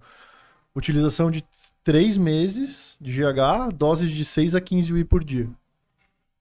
Assim, é uma diferença muito pequena. Quantos whey por dia? 6 a 15. Volta um ali que- Bastante. que tem ali, ó. Ah, ó, doses entre 6 e 15 diários de medicação é, de forma ininterrupta por até 3 meses. Pô, Então, assim, um pensando.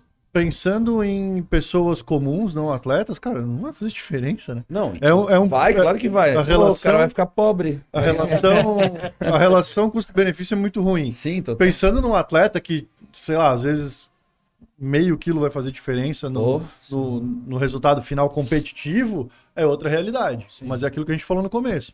É o cara pegar algumas coisas da realidade do atleta e querer jogar na, na vida dele achando que vai ter um físico diferenciado. Perfeito, é isso É, aí. igual a Bruna postou hoje ou ontem, respondendo uma caixinha de pergunta, o que, que ela comeu na finalização.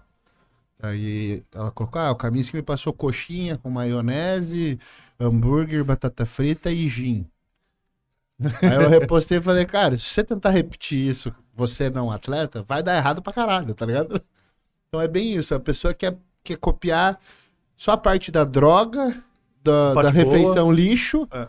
né? É tipo tu lá no Rio agora. Tu quis acompanhar todos os atletas no A Carvap. comemoração de todos. No Carvap, é.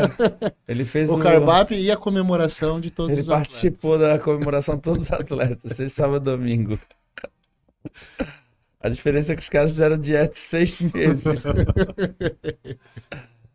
E aí, Felipe, tem mais pergunta aí? Tem uma do Sidney aqui, ó.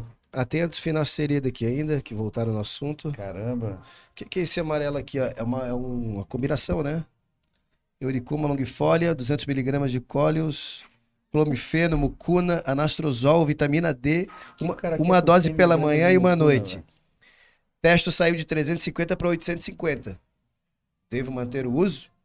Tinha clomifeno ali? Tem, tem. clomifeno 5mg. Pode tirar tem o resto das mucuna. plantas. Pode ser. Só come Deixa o É muito clomifeno. boa essa fórmula, cara. Deixa, Eu olhei mucuna 100 miligramas. deixa só o clomifeno aí que já vai te ajudar, então. 350 para 850, dentro dos padrões fisiológicos aí. Às vezes o pessoal começa a usar umas fórmulas assim mirabolantes e começa a fazer tudo certo também. E aí o resultado é, do resto do- e não do, do que ele tá tomando. É, isso é legal. Mas também. por ele Começa a treinar mais tomando- pesado, né? é, Nossa, eu tô mais forte, começa É. a treinar mais pesado também. Vai ter mais É. resultado. E dormir melhor, né? A gente precisa, né? Puxar com outro hábito. Por isso que eu te perguntei lá no começo. Ah, eu vou iniciar. Sim, né? sim. A pessoa primeiro vai no médico, em vez de aderir à atividade e tal. Ah. Aquela historinha, né, cara? O cara encontra um amigo na academia e fala assim, porra, o que, que tu tá usando, né? Tu melhorou pra caramba. Daí o cara fala assim, pô, irmão, tô usando estanozolol. Aí o cara fala assim, porra, beleza, vou usar também. Aí o cara já fala assim, ó, mas tem o seguinte, cara. Tem que treinar, não pode sair. Aí o cara já faz assim, pô, o cara já troca o x-salada que ele come toda sexta-noite, ele já fica na dietinha. Aí ele vai pra balada, o cara já não vai pra balada.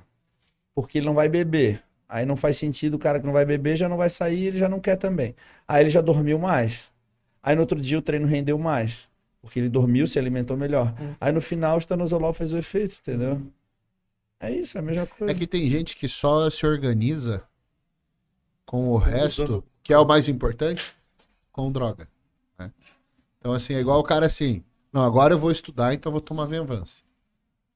Sabe? Tipo, Uhum. o cara precisa de um, de um fármaco pra ele tomar a atitude de Pra fazer. justificar o esforço, né? É. Aí Senão, acabei de ah, estudar, senão agora eu vou não dormir.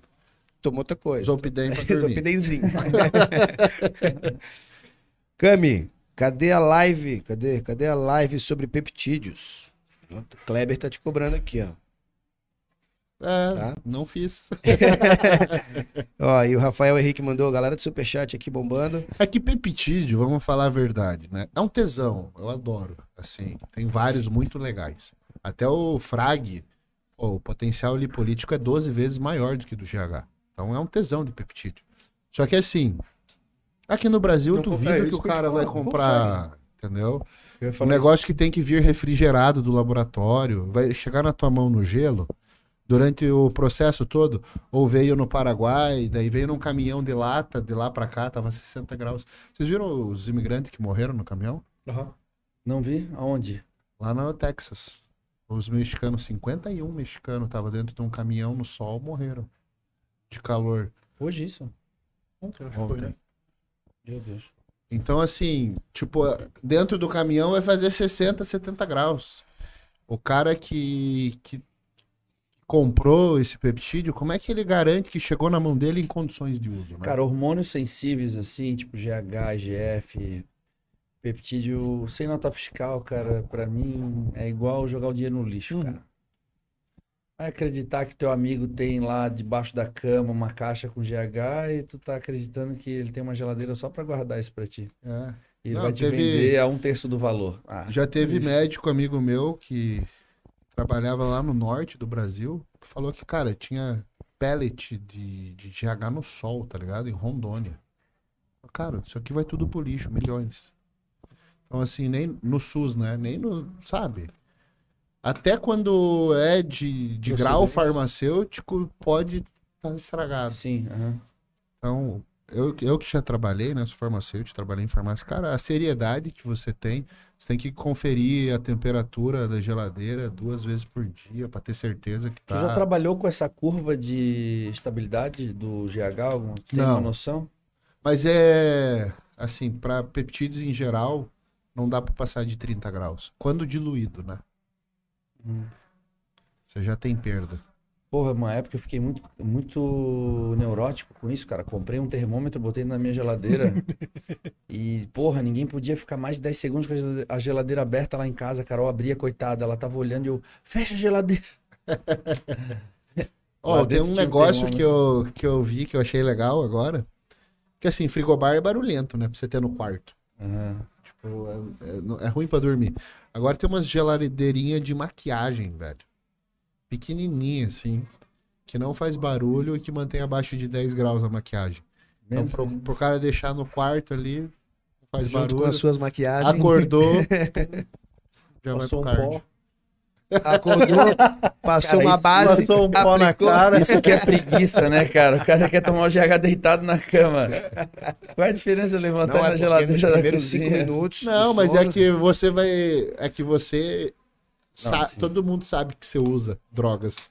Então você pode receber visita em casa, teu sogro não vai achar ruim. Mas tem gente que esconde. Então o cara, tipo. Ah, aí chega aí, o que, que é isso aí, correio É, dele? chega Minha a make. visita em casa, abre a geladeira, tá lá as caixinhas com seringa, a pessoa. Ai, É tem que esconder isso pelo fim de semana, ninguém pode ver. Aí o cara estraga tudo de GH dele porque ele tira de geladeira. Então, assim, pra algumas pessoas pode Aí tu chega ser- em casa, o sogro tirou o teu isoporzinho da geladeira e botou a cerveja dele, né? Nossa. É assim, "Não, eu deixei aqui só pra ganhar um espaço. Sabe esse termômetro, esse termômetro que eu tinha dentro da geladeira, cara? Eu tirei ele, eu não uso mais, porque, cara, eu ficava mal, velho. Porque quando tu abre a geladeira, o termômetro é super sensível. Ela sai de 4 graus pra 8, 9, cara. Só de abrir a geladeira assim e fechar. E aí depois aumenta rápido também, mas. Cara, por exemplo, ia ter um aniversário lá em casa. Aí botava um bolo, botava lá uma torta, enchia, botava bastante coisa assim, fechava. Aí eu ia lá, puta que pariu, 15 graus, fudeu. Daqui a pouco eu abri, puta, 10 graus, puta, não voltou ainda. E quando faltava luz, cara? Aí faltava luz, eu, puta, ninguém pode abrir a geladeira. E pega as caixas. pô. Eu comecei a ficar, eu falei, quer saber, cara? Deixa na geladeira aí, pronto, acabou, sem. Não, Como não. armazenar o seu GH? Vamos ter um corte aqui, ó. Geladeirinha de maquiagem. Vai, Cami. Cami, é pra você mesmo aqui, ó. Voltando pra finasterida. 1 miligrama por dia, mais 200 miligramas de testo na semana. Acha bom? Finasterida deve ser sempre usada com alguma testo? Porra. A gente já falou sobre isso. É, e assim. Deve ser sempre usada? Tá, Não, já o tá- cara, agora o cara, isso, agora o cara vai ciclar pra usar do finasterida. É, uma boa desculpa. Vamos lá, a No finasterida final a é gente pra, bota um QR Code aqui pra galera comprar a finasterida, É. porque, pô. ela serve para reduzir ou para inibir completamente a conversão da testosterona em DHT, né? Se você tá precisando tomar, se você tem a indicação clínica de tomar, com a texto que você tem hoje, não é tomando mais texto que vai resolver teu problema de cabelo, né? Se tomar mais texto vai cair mais? Então não faz nenhum sentido o cara usar texto para usar a finasterida. O cara tá perguntando finasterida pra um careca. É igual o mendigo vendendo curso de investimento, tá ligado? o cara não tem casa, velho. Ele tá, tá te ensinando a investir seu dinheiro. Querem, querem saber shampoos bons também? Me pergunta. Dá pra manipular o shampoo? Ó, tem uma pergunta aqui também. Cami, vamos treinar posterior de coxa hoje, não é? Essa é minha mesmo. Ele sempre, quando vem com o Edu, é treino posterior. Aí ele vai lá com a sua bota, que ele, na, na mala de viagem dele, ele fala assim, ah, não tenho como levar um tênis pra treinar. Tu acredita que ele não tá treinando quando viaja porque ele não tem onde colocar um tênis? Não, eu tenho outra desculpa. cara. Cara, Essa daí foi só pode até levar até na fevereiro. mão no avião, até na mão, assim, ó. Essa foi até fevereiro. Daí, a partir de fevereiro é porque eu rompi o peito. Puta, era tudo que tu queria, né, desculpa, né? Mas daí, Não, daí eu pego e mostro a cicatriz aqui, ó. olha aqui. Tá, já Mas voltasse a treinar depois dessa lesão? Não. Como é que tá? Poxa, Não, eu treinei, tem que eu treinar. treinei uns cinco dias avulsos, assim, um em cada semana. mas tu precisa treinar. Não, mas eu vou. Só vou- piora, né, cara? Cinco dias, um em cada semana. Não, é. Cara, mas se liga. Eu, eu tava. O que, que vem por aí, né? Segunda-feira, 5 da manhã, fui do Rio pra Porto Alegre. Aí atendi até as 8 da noite. Aí de Porto Alegre, terça, vim pra, pra Floripa. Aí daqui eu vou pra Balneário amanhã de madrugada. E daí vou pra Curitiba. Então o meu problema é, eu trabalho o dia inteiro e o tempo que eu teria pra treinar, eu estou em, em deslocamento. Tu quer viver mais quantos anos? Ah, não sei, cara. Cinco. Pô, temos pergunta filosófica aqui também, viu? Live fast, die young. Tu pensa ter filho? Tu pensa ter filho? Pergunta polêmica. essa. De frente com o Correia agora. Ô, louco. É, olha aí. Penso. Pensa? Fui fazer um. Eu, Eu tenho que povoar o mundo de, de gente que presta, assim, sabe? É. Porque Tem muita gente ruim. E É. uns meio inteligentes, assim, sabe? eu já fiz a minha parte, cara. Fiz a minha E parte. rápido, né? Conseguiu fazer. Consegui né? rápido, cara. E natural, hein? É, HCG, E HCG. natural. É, 12 semanas eu demorei pra fazer um filho. É porque assim, ó, na verdade, 11 semanas eu descobri que eu precisava transar pra fazer. Décima Eu só parei de tomar bomba e não aconteceu Quando eu nada. descobri demorou uma semana, depois foi 12, entendeu? Ah, ninguém tinha me contado. E o doutor Stack tá treinando? Tô. Já que o Cami não tá, tá treinando. Não, tô- Quer saber tô. os médicos? Porra, olha hashtag médicos dele, que treinam. né? Ah, e ele, ele, ele treina power, pô. Aí, ó. Eu tô numa transição agora de voltar a treinar convencional. Mas eu tô, eu tava treinando powerlifting desde outubro do ano passado. É, oito meses. Cara, Brusque tem uma tradição disso, porque eu já fiz uns campeonatos supino em Brusque, cara. Ah, disso teve, teve bastante já. É, eu já fiz uns campeonatos supino lá. Mas muito tempo atrás. Nossa senhora. Conheço uma galera lá de Brusque. E aí, Felipe, manda aí. Não, e aí eu vou ter que deixar ele descansar. Agora a gente tem que bater papo, porque só superchat aqui de finasterida e coisa não tá. Não, mas pergunta a tua dúvida, essas que tu fica perguntando pra mim todos os dias. Quais? Não, eu queria saber. Ih, o que que vai Stano botando e aqui? oxandrolona é bom pra secar. Essa tem lá no seu Instagram, hein? Tem, tem. Todo Essa dia. pergunta é boa. Fiz até uns memes pra responder essas coisas. O pessoal que quiser consultar contigo, ele tem que ir a balneário? Como é que tá essa. Não, dá pra fazer online. Dá, Dá pra fazer, fazer online. teleconsulta. Se conseguir achar o teu Instagram, tem Se todos conseguir os con- achar, tem o contato lá. Tem o link lá na bio. O link vai para uma página que tem as informações daí para contato dentro do site e tem as informações dos cursos também. É, faço atendimento online, embora a agenda esteja meio apertada. Não dá para absorver todo mundo o tempo todo. Né? Ô, Staco, tu acompanha campeonato de fisiculturismo ou não? Cara, acompanhei o. Tava acompanhando a Rafa, Rafael Zen. Ela foi pro, pro New York Pro e pro Miami. Ah, legal. Aí ali acabei acompanhando, acompanhando por conta disso. Tinha uma outra atleta que competiu por aqui também, mas na, na mesma época ali. É, mas quando dá, eu acompanho, né? O problema é correria de trabalho e tudo mais, o cara parar pra, pra, pra assistir, acompanhar, pô. E tu, Camis, que já fosse pra Vegas, pra Olímpia? Já. Já? Qual Olímpia que tu foi? 17. 17, ah, 17 eu não competi. Competi 16 e 19.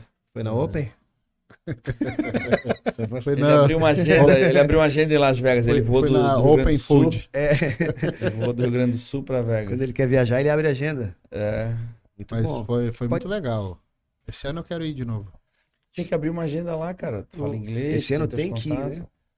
Entendeu os brasileiros lá? Com todos esses atletas classificados. Isso foi uma. Foi- até foi uma coisa que a Rafa comentou, que acaba sendo fraco lá, né?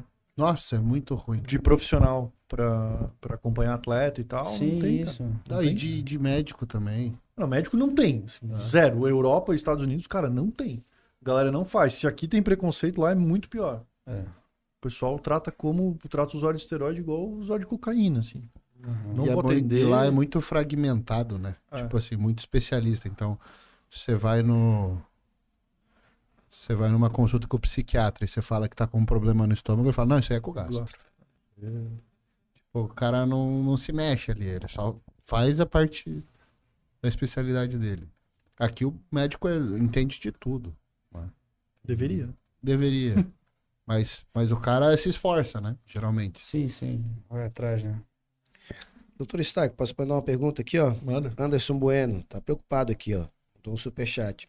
TGO de 39 para 45, TGP de 50 para 67, HDL de 43 para 34. Após uso de 300 de testo e 300 de primo por semana. Devo me preocupar? Deu uma baixadinha na. Se ele for continuar usando, a tendência é que isso aí continue piorando.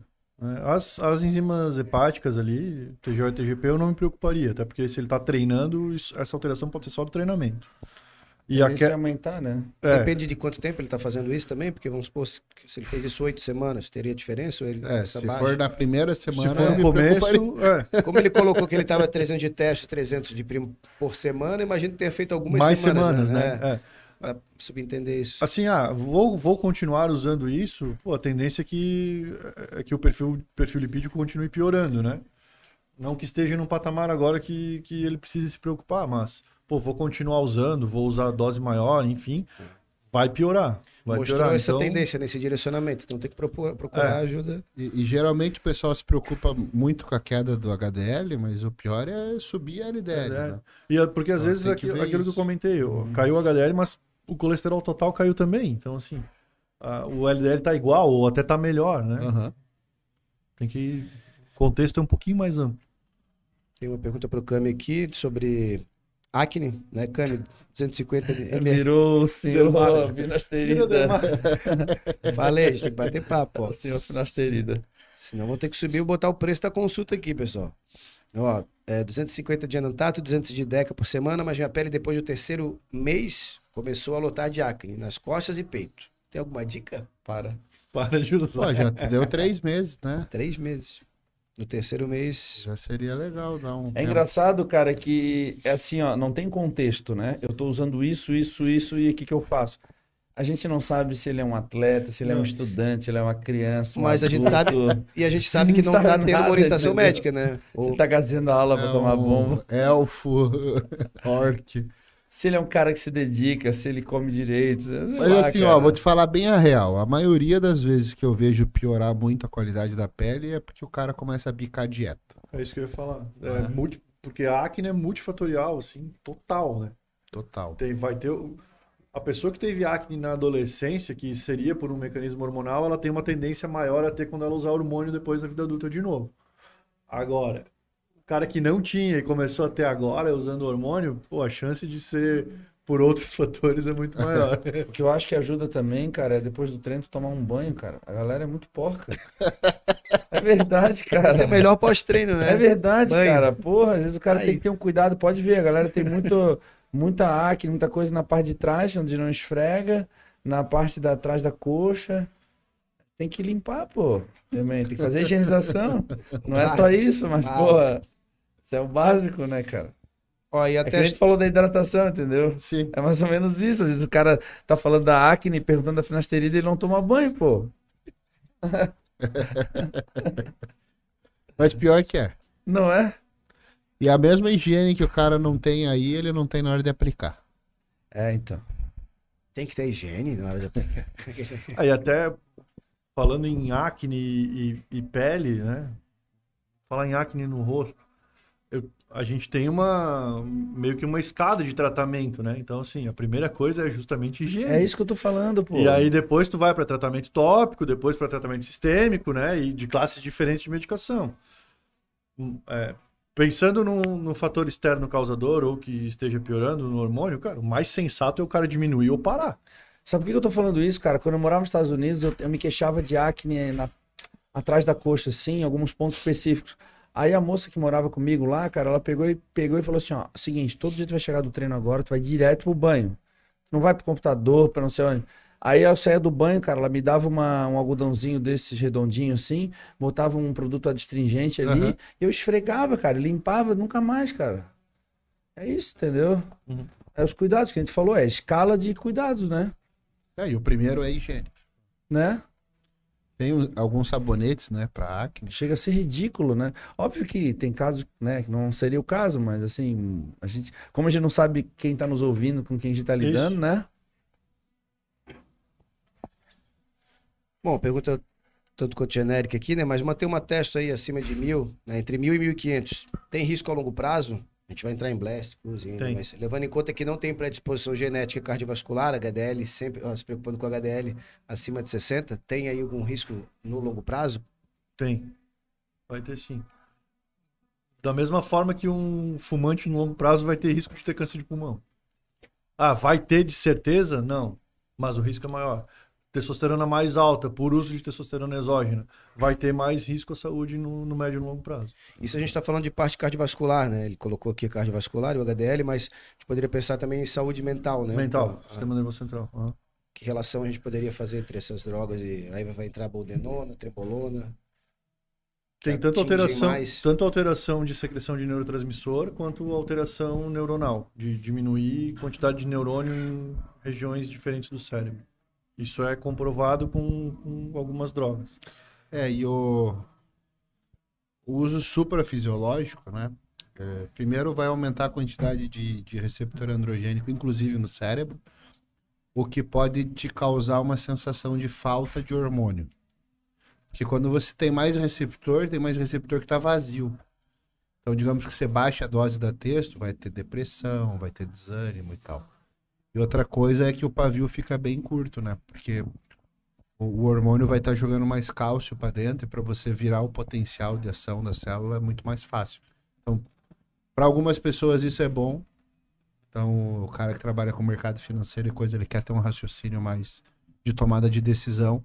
Para outras, isso é a diferença entre agredir as pessoas. Uhum. A pessoa ficar, dar um soco na cara de alguém no meio da academia só porque pediu para revezar. Então, E é muito individual, né? potencial de agressividade teria de é, de depressão, alguma coisa, alguma relação? Não dá texto. Não, não vê. eu- eu Depressão vejo- não, ansiedade. Ansiedade, Talvez crise de transtorno de ansiedade, ansiedade. isso. É, isso aí sim. Transtorno de pânico. Transtorno, pessoa com Quem transtorno tem um bipolar. diagnóstico entrar em desse já não- de mania, isso eu já vi acontecer. Quem já tem Eu casos tive de umas paradas de mania bizarra É louco, cara? durante uma preparação. E aí eu, eu percebi que eu tava usando alprazolam pra dormir, cara. E eu não tenho zero problema de... Só que eu tava usando só pra dormir. E eu comecei a ter manias, cara. E aí foi um ano bem difícil pra mim, cara. Acho que foi 2015, eu acho, não lembro. E aí eu parei com isso, falei com o Paulo, ele me passou uma série de coisas, aí eu me adaptei bem com o Zopidem. E aí eu uso, porque a minha... A minha... A minha... O cara não consegue dormir, pô. A Insônia. minha insônia, ela é transitória. Uhum. Então ali, eu, só no final ali, né? E aí eu me adaptei bem com o Zopidem sublingual ali, cara. Tomo metadezinha, depois preciso de um, tal, mas bem pouco no final. E aí, cara, resolveu minha vida. E, porra, eu usava o prazolam, cara. Ficava completamente maluco durante o dia, cara. de pesar, né? Porra, eu ia botar quatro scoops de whey na coqueteleira, eu repetia isso dez vezes, cara. Botava de volta. Botava de volta. Você fica louco, cara. Você fica doido. É engraçado falar sobre isso, cara. Porra, aí eu falo brincando hoje, mas, cara, eu sofri pra caramba, cara. Eu não conseguia mais acreditar em mim, cara. Eu ia pesar a comida, eu precisava de ajuda. Uhum. Eu botava a comida assim na balança, tava lá 200 gramas. Tirava, botava e conferia, como se fosse uma perseguição, assim. Não, a balança tá mentindo, deixa eu zerar o prato, deixa eu botar essa água pra conferir se a balança tá certa. Aí botar a comida de novo. Cara, eu ficava fazendo uma engenharia. E cada vez que eu fazia isso, me deixava mais nervoso. E pra ir competir, que tu tem que preparar, tipo, 10 refeições, cara. Chamei a Carol, a Carol começou a brigar comigo. Falei, Carol, eu preciso da tua ajuda. Eu não preciso de alguém brigando comigo, por favor. Ela tinha que dizer, cara, pra mim, ó, tem 200 gramas aqui. Aí ela tirava, tava lá embalando, dizia, não, bota de novo. Assim, Edu, tem 200 gramas aqui. Não, bota de novo. É transtorno obsessivo compulsivo, né? Bem Eu comecei a ficar louco, cara. padrão. de repetição, assim, de. E assim, ó, acabou a competição, pum, acabou. Voltei a dormir, voltei ao normal. Junto com a ansiedade. Só ainda, que tu né? imagina, cara, a quantidade de tomadas de decisões erradas que eu podia. E prejudica, né, cara? Uhum, uhum. Prejudica. Pô, cara, toda vez que eu ouço falar disso, eu dou maior atenção, porque eu tive um episódio isolado só uma vez, mas tive, cara. Bem difícil. Eu trouxe até aqui o Luiz Fernando Garcia, que fez um trabalho sensacional de terapia comigo, assim. Pô, cara, eu era meio preconceituoso com isso, sabe? E, pô, cara, é sensacional isso, assim, sabe? Pro cara que tá em preparação e pro Não cara que tá preconceituoso, meio que utilizando desacreditado, né? o cara que tá. Mas não era só isso, cara. Eu comecei um trabalho com ele porque uma série de cirurgias eu perdi um pouco. Eu queria restabelecer minha confiança para voltar a competir. Só que a gente identificou vários pontos fracos que eu tinha dentro do meu. Traçamos ali a minha personalidade e tal. E aí eu percebi que isso era só. Eu tinha muitas outras coisas mais importantes para lidar, cara. E uma delas era os efeitos do- de alguns hormônios específicos, como o caso da tremolona e tudo mais. E aí eu aprendi a lidar com esse sentimento de que essa, essa coisa que tira a gente do equilíbrio, sabe, cara? Eu consegui tratar isso através de uma de um acompanhamento. E a gente imagina a quantidade de gente fazendo uso Mesmo? descoordenado, cara. Não, e é o que a gente falou. O, o, o atleta ele faz o uso Com um propósito. com um propósito e com prazo de validade. É isso, cara. E aí você pega o cara que tá em casa aí faz oito meses que tá na trembolona. como eu te falei, quando acabou a competição, foi como se tirasse de mim, assim, ó. É outro Eduardo. O Eduardo consegue dormir, consegue rir. Consigo fazer tudo, cara. Mas é como se fosse um transtorno mesmo.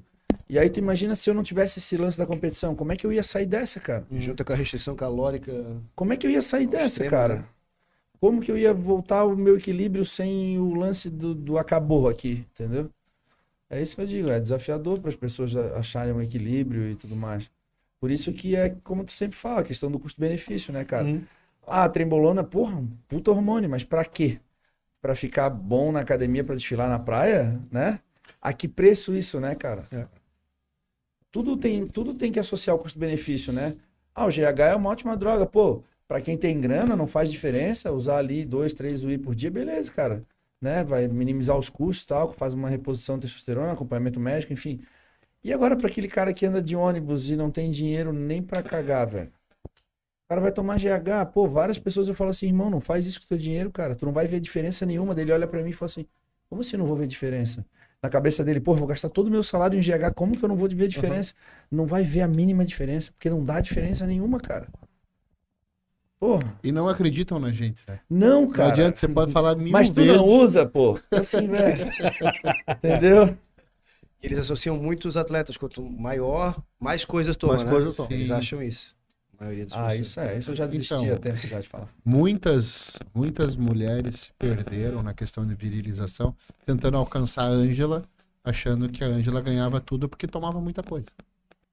Então, assim, a gente tem, tá aí há seis anos competindo, várias vieram e foram embora e não evoluíram assim a esse ponto, só estragaram o rosto. Porque pensa que é droga. Né?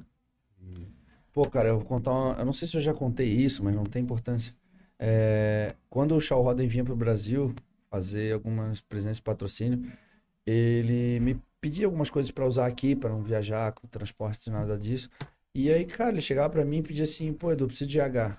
Aí eu ia lá e levava para ele, lá, levei para ele uma caneta da Nova Nordisk, que era, né, Nordstropin. Hum. Pô, levei um negócio bom para ele, pedi lá prescrição, levei tudo, daquele meu jeito lá, pá, nota fiscal, tá aqui o produto, custou tanto, tal. Entreguei para ele, deixei no hotel, fui pra feira. Cara, quando eu vi uma mensagem dele, cara, como que usa isso, cara?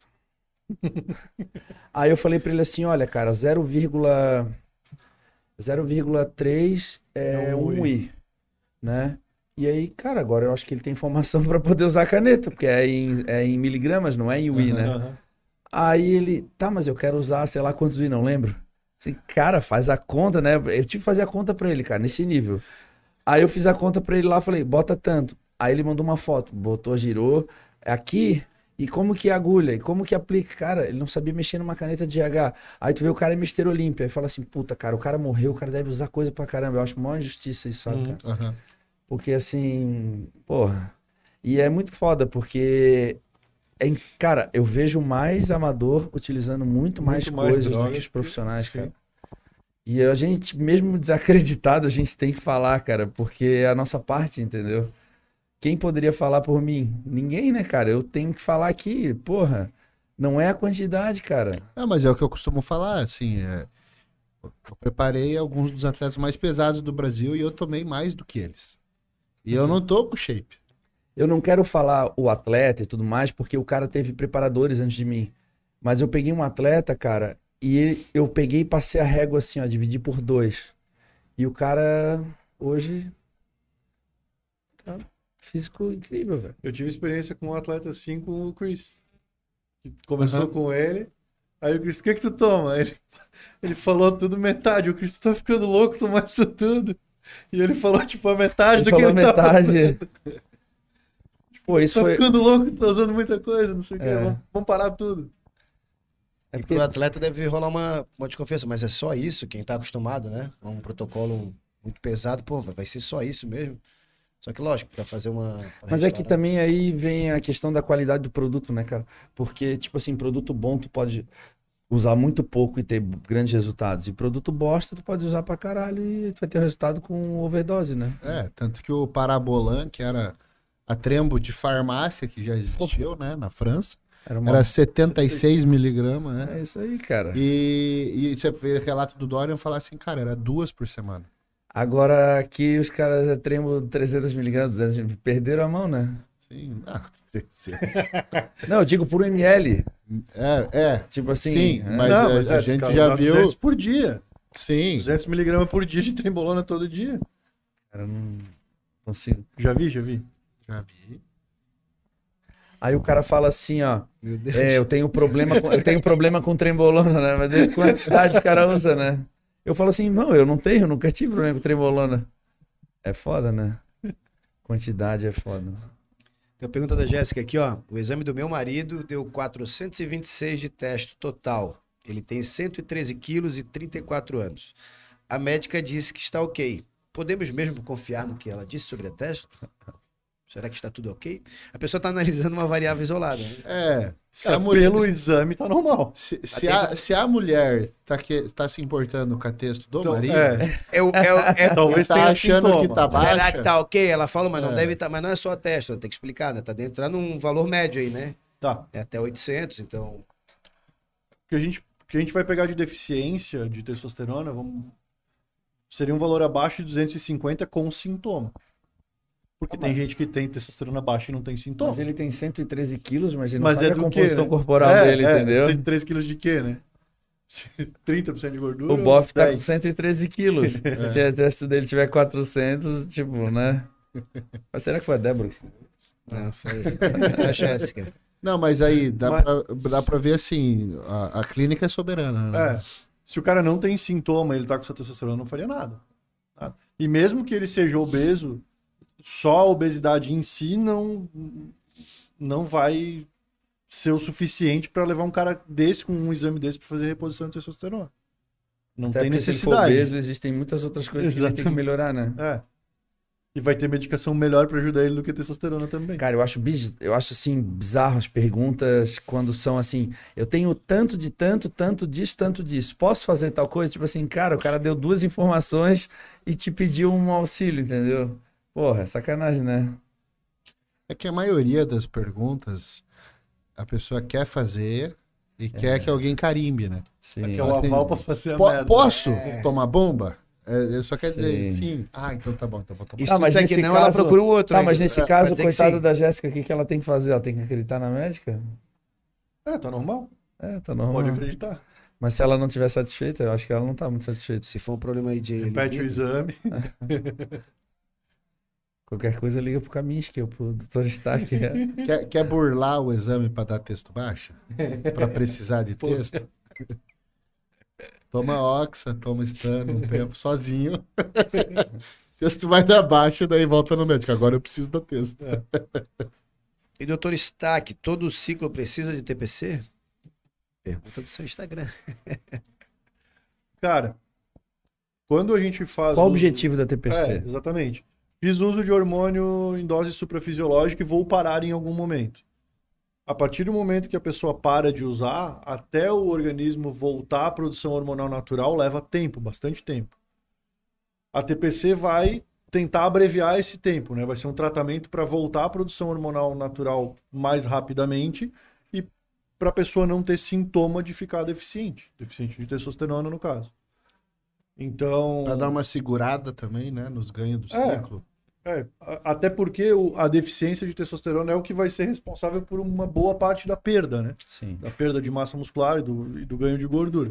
E se usa testo durante a TPC? Dá para usar num, num primeiro momento testosterona base sem éster, numa dose baixa que não vai perpetuar a inibição do eixo hormonal. Tem É. como fazer isso, mas não vai ser com testosterona injetável. Sim, é, é, a gente conversou bastante sobre testo, testo em gel, né? Mas pensando em fiz o uso suprafisiológico e vou parar, o mais prudente é que se faça uma TPC para acelerar esse processo. O que a gente tem de estudo mostra um- uma demora de até 15 semanas para recuperar a testosterona a níveis normais. Então, imagina, o cara vai ficar quatro meses com testosterona baixa. Depende de quanto tempo ele fez uso, né? É, e também, também tem isso, né? Tem gente que fica um ano, mais tempo, não É, volta. né? Depende do quanto tempo fez uso. Qual é a também dose? A, a dose e a família, né? É, o tipo Então, de. de DECA, droga por exemplo, é extremamente supressivo. Eu fiz três mais. meses de TPC ali pra engravidar, o meu LH fez assim, ó, apareceu e sumiu. tipo assim, zero ponto sei lá quanto, sabe? Meu histórico era assim, né? É, depende do objetivo, né, cara? Porque Agora vamos me mandar uma. Mulher e TPC. Como. Qual é o nível da loucura da mulher, né? Mas assim, pensando em, em mulher usando dose racional, que não vai fazer uma supressão de, de gonadotrofinas, em tese a gente não precisaria de TPC. Mas eu já vi mulher com gonadotrofina suprimida por excesso de esteroide. Excesso de esteroide e excesso de restrição calórica. Aí o buraco é mais embaixo. Que é mais difícil do que para homem. Complicado, né, cara? Efeito colateral em mulheres, porque o objetivo, quando a mulher entra numa academia e pensa em fazer, né, treinar e competir, ela pensa no efeito estético que aquilo vai causar e no final, cara, às vezes o preço que é pago, né, por uma, às vezes falta de orientação mesmo, né, cara, é muito grande, né, cara. Eu, eu tava discutindo isso com o Kaminsky num outro podcast, porque eu falei para ele, cara, as mulheres nos Estados Unidos, cara, porra, eu tô competindo Olímpia, eu eu tô vendo elas assim bem de perto. E a gente tá pintando elas, mesmo sem maquiagem, cara, eu tô vendo elas assim, praticamente peladas, assim, só pintando e secando. Cara, elas são muito bonitas, assim, cabelo. Não sei se os cuidados estéticos também influenciam, mas assim, com certeza também tem a ver com as- o que elas fazem, né, cara? É que lá biquíni não usa esteroide. E eu não tô comparando com as brasileiras, tô comparando com o resto do mundo. Europa, principalmente, cara. Porra, Europa tem, porra. Né? Tem umas mulheres lá que se fecham Mas você vê porão. pela facilidade de acesso, entendeu? Nos Estados Unidos é muito mais difícil o acesso à droga.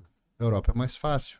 Leste europeu, os caras pegam um trem ali, passam por Tu acha lado. que é isso, cara? Mas, porra, quando se quer dar um jeito, né, cara? Ainda mais que tem cara forte. Não, lá. sim, mas, mas mesmo assim, o- a cultura do esteroide na, na América lá é muito, é muito mais underground do que aqui. Por exemplo, ó, o Brent tem esteroide na casa dele. Aí, tipo, a mulher dele, a Trish Warren. Ela é bonita, cara. Tipo, ela não tem. E ela competiu no Fitness Olímpia, tipo, porra, anos profissional. E ela não é uma mulher masculina, assim, com efeitos androgênicos e coisa. Ela, pô, tem o cabelo bom, a pele bonita. Tudo bem que ela é uma mulher bonita, mas dá pra ver que ela conseguiu preservar, sabe? Mas Mulheres é que dá pra preservar, né? O problema é que as, as mulheres não têm paciência. Porque para você construir um físico leva tempo. E você querer acelerar com droga só vai estragar a tua cara, mais nada. Toda vez que a gente vê uma menina bonita assim no Brasil, cara, e tá começando devagar e não tem nenhum efeito, cara, é, é sempre esse discurso, ah, eu vou passo a passo, não quero acelerar as coisas, e a gente percebe que realmente reflete no físico, né? Talvez ela não seja a melhor hoje, mas com certeza o preço que ela tá pagando é muito mais barato do que as meninas que, que às vezes aceleram esse processo, né, cara? Teve uma vez a gente fez uma, uma live, eu e a Ângela, com um cara da Inglaterra. Esse daí foi legal, porque ele tipo, tinha acabado de conhecer o wellness, né? Era novidade pra ele. Daí ele perguntou assim, por que que eu vejo mais mulher na idade de master na wellness? Ele falou, leva mais tempo pra construir o corpo. Uhum. E de fato, se a gente for pegar ali as atletas que vão melhor, já tem aí. A maioria tem mais de 30 anos, né? Não é iniciante. E se você pegar a categoria Open e fizer esse comparativo também, né? Tanto que o, o Phil chamava The Gift porque foi antes dos 40 que ele virou Olímpia e tal. Já o biquíni é o contrário. As biquínis têm um tempo de vida, de carreira curtíssimo. É um ciclo que se renova a cada dois, três anos no máximo. E as meninas muito precoces, né? Uhum. Meninas, às vezes, menor de idade ali, dos 17, 18, 19, 20 ali, estourando Olímpia, pá, pá, pá, dois, três anos, tu não vê mais. É, Né? porque não, não exige um ganho de massa tão grande, né? É, Às vezes elas já tinham um perfil, Sim, né? sim. Já é Só- longilínea, já é. cintura fina. É isso. Mas para construir um shape com grande volume muscular Vai tempo. demora, né? Vai tempo. Verdade. Muita É, gente veio a convite do, do Cami aqui, hein? Cara, mais Ó, de uma pessoa aqui na academia perguntou a idade da Ângela. Pode falar a idade da Ângela? Ou ela não gostaria que falasse? Acho que ela fala normal, só que eu não sei, eu tenho que ver. Eu fiquei No- na dúvida, eu não questionário sabia, cara. dela. Eu não sabia, eu fiquei na dúvida. Mas não sei também, tem gente que não gosta, né? É 30 e pouco, não lembro quanto. É, não, não tem 40 anos, né? Não, 30 e pouco é. É 30 e pouco, vai de 31 a 39. É, Mas, é, isso mas é novo, né? É. Eu falei pra mulher, a mulher perguntou assim, tem mais de 40? Eu falei, não. E ela fez uma cara de triste, daí eu falei assim, aí eu falei, Felipe, eu não tem mais, não, não, não, ma- mais de 40 não tem. não, com certeza não, pô. Sacanagem, ela tem Eu, eu 32. acho engraçado. Eu lembro de um, de um campeonato do Pacho, o cara chegou pra ele e falou assim: Nossa, que legal ver alguém dessa idade competindo. o Pacho usava óculos assim. É, E assim, ele sempre entrava muito caveira, né? E é. Dele, barbudo. mas quantos anos você acha que eu tenho? Daí o cara perguntou, você não é master? Eu passo tipo 31 anos, sabe? E saiu na sua cadeira de rodas. né, galera? Vamos lá, mais perguntas? Mandem no superchat, a gente vai se encaminhando aqui para as últimas perguntas. Certo? Ó, o pessoal botou aqui, ó, 37, 30. A Jules. Pô, Ju- queria lembrar o pessoal que tá nos assistindo que que dia que vai ter o Horsepower Pro. Ah, a gente falou. Qual é o ontem. dia? É no final do mês de julho, dia 29. Vamos- Deixa eu ver aqui, ó. Tinha que ter alguém com memória boa aqui. né? É, pois é. É, mas pelo que foi falado aqui na live, a gente, né, os nossos Já era. neurotransmissores, tudo já era... Jules, um abraço pra Jules. Kaique, deixa eu contar uma rápida que rolou. Eu vou entrar aqui pra ver. Não, não sei se tu ficou sabendo, essa é muito boa. Pós-campeonato, a gente foi na Fogo de Chão lá, na churrascaria. E aí o Kaique, que ela tava botando aqui bolinho, que eu pego no pé que o Kaique fala bolinho, né? Aí o Kaique assim, não, vamos tomar um drink, comemoração. Aí eu, a Jules, o Kaique, a Ângela, o André acho que não tomou. E quem 30 mais? de julho, ó, 30 de julho, Calma aí, não mistura no. Mariais. Deixa eu contar essa. Horsepower Pro, 30 de A julho. gente já volta. Ó, aí o Kaique, assim, ó, Kaique Internacional falou assim, ó, vamos tomar um drink. Eu acho que era Tennessee alguma coisa. Pô, vou tomar um drink. Era um drink, assim, ó. Fala pro Pedi- Camis que ele sabe, pô. Aí ele sabe, sabe tudo. Qual é o drink? Tennessee alguma coisa. Aí, olha só, tá, beleza, um drink cada um, vamos lá, comemoração. Eu tomei aquilo como se toma um drink, né? Aí tá, beleza, na hora de pagar veio a conta. Tava assim, ó, 656 reais. Eu pensei, nossa, esses cinco drinks deram tudo isso. Eu disse, não, não, é cada dose. O Kaique nos fez pagar uma dose de 656 reais. O pior, ninguém saboreou. Pegou assim, é, o drink é tipo tequila. Plum. Pobre é uma Virou- desgraça, né, Pô, cara? cara. Bom, Aí a se gente- é Tennessee é porque era whisky, né? Então, é, aí a gente descobriu que a garrafa é 50 mil. E aí todo mundo. aí eu falei assim, pessoal, quando contar até três, a gente sai correndo rápido. A gente só tem que correr mais rápido que uma pessoa. Chuta alguém, deixa alguém no meio do caminho. Mas beleza, a gente lavou a louça deu tudo certo. Agora sim, corte para o Horsepower Pro. Dia, que dia que vai ser? É uísque, Ele voltou é pra bebida agora. Eu tô vendo. Cara, eu tô tentando descobrir que bebida é essa pra nunca pedir, cara. Chega lá, vamos beber um drink, amor. Aí Pô, mas o eu rodízio é fiz uma- 180. Mas eu fiz uma é dessa, eu 600. fiz uma parecida. Eu tava no tava numa feira dessas em São Paulo, a gente tava hospedado no hotel e a gente foi jantar, eu, a Carol, a Roberta, o Muzi, mais um pessoal assim. E aí a Roberta pediu um baita vinho, ela pediu a carta, olhou, tal, porque ela era a única que tinha capacidade de escolher um vinho, era ela na mesa. Aí ela pediu baita vinho lá, e aí, pô, beleza, tomamos vinho, pedimos outra garrafa, e na hora de pagar, pô, eu fiz a gentileza e falei, não, não, marca no meu quarto lá, puta, cara. Errou! Errou! Eu aprendi uma lição, cara, depende de quem escolhe o vinho, tu escolhe, né? Tipo, se fosse o Paulo que escolhesse o vinho, não, pode botar tudo no meu quarto, mas foi a Roberta que escolheu, velho. Ó, Hennessy. Porra, aí me dei muito mal, cara. Porra. E teve outra também que eles vieram pra Floripa e a Roberta. a- eu precisava comprar um presente de aniversário pra Carol e as duas ficaram em casa. Eu e o Paulo entramos no carro e fomos no shop- shopping. Eu e o Paulo no shopping comprando para comprar um presente pra minha mulher. Aí a Roberta, eu assim, Roberta, me dá umas indicações, nome de loja, não sabia nada. Cara, eu, o Paulo também, parece dois meninos de 15 anos no shopping. O Paulo passava assim, vamos comprar um Playstation? Disse, Paulo, a gente precisa comprar um presente. vamos jogar Tritorama? Disse, Paulo, a gente precisa comprar um presente, irmão. Só queria fazer coisa idiota, assim, sabe? Aí ela, não, ela deu o nome de uma loja lá. Porra, cara, eu entrei na loja, cara, eu perguntei o preço de uma parada lá, a mulher falou também 5 mil. Eu falei, não, não, tô perguntando o preço desse short, não da arara inteira. Não, é 5 mil. Short de seda e tal, a loja bobô, sei lá o quê. Pô, ainda bem que essa loja fechou aqui no shopping, cara. Precisou de uma pandemia mundial pra fechar essa loja aí. Aí acabou. Mas é foda, porra. É isso então? Não, peraí, vamos seguir nessa linha que eu acho que é importante. Quem vai consultar lá com o de doutor é de bebida, de bebida. Você bebe? Não. As pessoas que vão consultar lá. Já bebeu algum drink desse? Caríssimo? Pode Não. falar, não, aprecio. É, as pessoas que vão no consultório, é, no consultório, elas querem não deixar de beber? Tipo assim, ah, mas quero fazer um tratamento, mas tem como? Coloca, é impondo condições. Assim, tem, né? A, a gente tem, o- até pelo nosso público hoje, nossa linha de trabalho, assim, eu tento. A gente tenta não colocar a pessoa numa bolha, né? Sim. Justamente porque eu não atendo atletas. O lance assim, do equilíbrio que eu É, tava ser falando. Ser né? sustentável pra Exatamente, pessoa, tem que né? ser sustentável. E, e, assim, sustentável a, a médio e longo prazo, né? Então, assim, não tem necessidade, né? Se o cara não tá almejando um nível competitivo, pô, eu não, não preciso que ele pare de fazer tudo. É óbvio que vai rolar um acordo, assim, né? Não dá pro cara meter o louco de quinta a domingo, não tem, não tem condição. Mas, ah, um social moderadamente uma vez por semana não teria tanto problema. Aí tá, o que fica difícil é esse julgamento da pessoa, né? Porque tudo que ela ouvi, quer ouvir, o médico dizer, não, não, pode, o álcool vai ter. Ah, então beleza, então tá liberado, uma É, taça. uma Mas é aquela taça- coisa assim, ó, tu bebe, bebo socialmente. Tá, como é que é a tua vida social? Tenho- faço festa de quem é- quarta a Quem domingo. que é essa galera com quem você anda?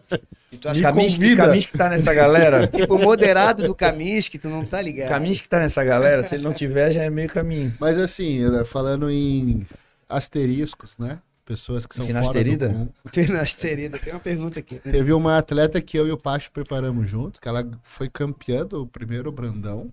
Ela era mestre cervejeira. E daí ela chegou e falou assim, ó, eu preciso beber cerveja todos os dias. Né? Ela tem fábrica. E aí a gente colocou na dieta. Falou, ah, vamos, tem meio litro por dia. Lembro dessa mesma loira? É? Eu lembro disso, cara. Eu lembro disso. Aí o Kaminsky ela- falou assim, o coach te ajuda. Não, e deu certo. Só que assim, ela fazia cardio pra caramba, ela era impecável na dieta. E aí, assim, tinha isso, mas todo o resto, né? Pra ver como funciona, né? Tu acha que teria uma implicação mais, é difícil por causa da quantidade, mais nível hormonal ou de performance no treino? assim, Performance. Performance. né? Aham. Eu vou virar mestre cervejeiro.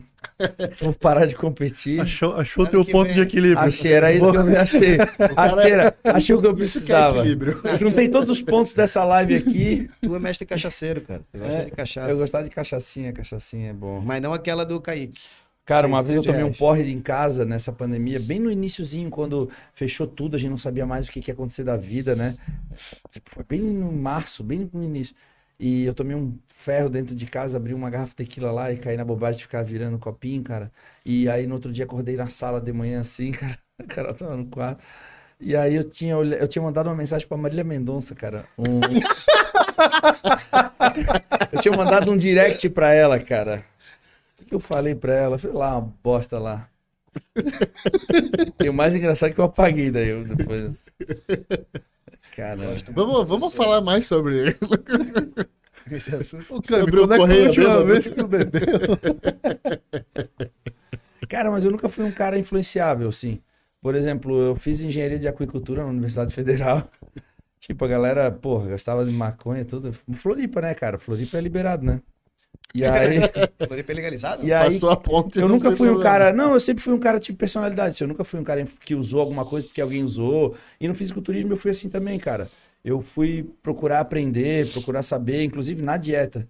Tinha várias presenças que eu fazia assim, lá nos anos 2010. Eu ia jantar com o contratante e pedia uma carne. Pô, tu come carne vermelha? Eu falo, pô, como carne vermelha várias vezes ao dia. Porque na cabeça dos caras eu comia frango, batata. Isso eu nem como batata, cara. Tem dieta que tem preparação polímpica que eu já fiz que eu não comi nem frango e nem batata. Tipo, de proteína, entendeu? E água Então, destilada. Eu sempre fui um cara que tive muita personalidade em querer saber o que, que funciona pra mim, como que eu me sinto bem. E eu sempre, e com droga assim também, cara. Pô, balada, não, não saía tanto pra balada, mas galera aqui, meus amigos eram fortes na, no serviço aqui. Eu lembro que teve um Réveillon que a gente passou, Rodolfo Pérez me ligou. Aí ele chegou com a namoradinha dele na época lá, e aí ele chegou no nosso camarote, uma amiga minha que ele nem conhecia, chegou e falou assim, o que, que tu quer de droga? Tipo, deu um cardápio pra ele, assim. Aí ele ficou meio assustado e saiu. Se fosse o caminho, eu fico imaginando, pô. Caminho quero isso, isso, isso. Prejuízo. isso hoje não tem. então vocês não entendem de droga. É, mas eu Olha a não. fama que os caras têm, né? Não, eu tô falando que tu entende de droga. Não falei que tu usa droga. Aí é que tu tá se entregando, velho. É isso então, meu. Show, acho que é isso. Se o Ícaro puder botar na tela que a gente falou aqui, o House Power Pro, Tu vai? o Instagram. Eu tô preparando o gnomo pra Eu esse show. Eu vou estar lá. Tem algum, ver se tem alguma divulgação. É ali. um dia de evento, ali no Mariais, onde foi meu campeonato. Sim. Será que vai ter uma Green Valleyzinha junto? Como é um dia de evento, meio, a imagem do meio tu ali. consegue, né? Ver se tá aí as.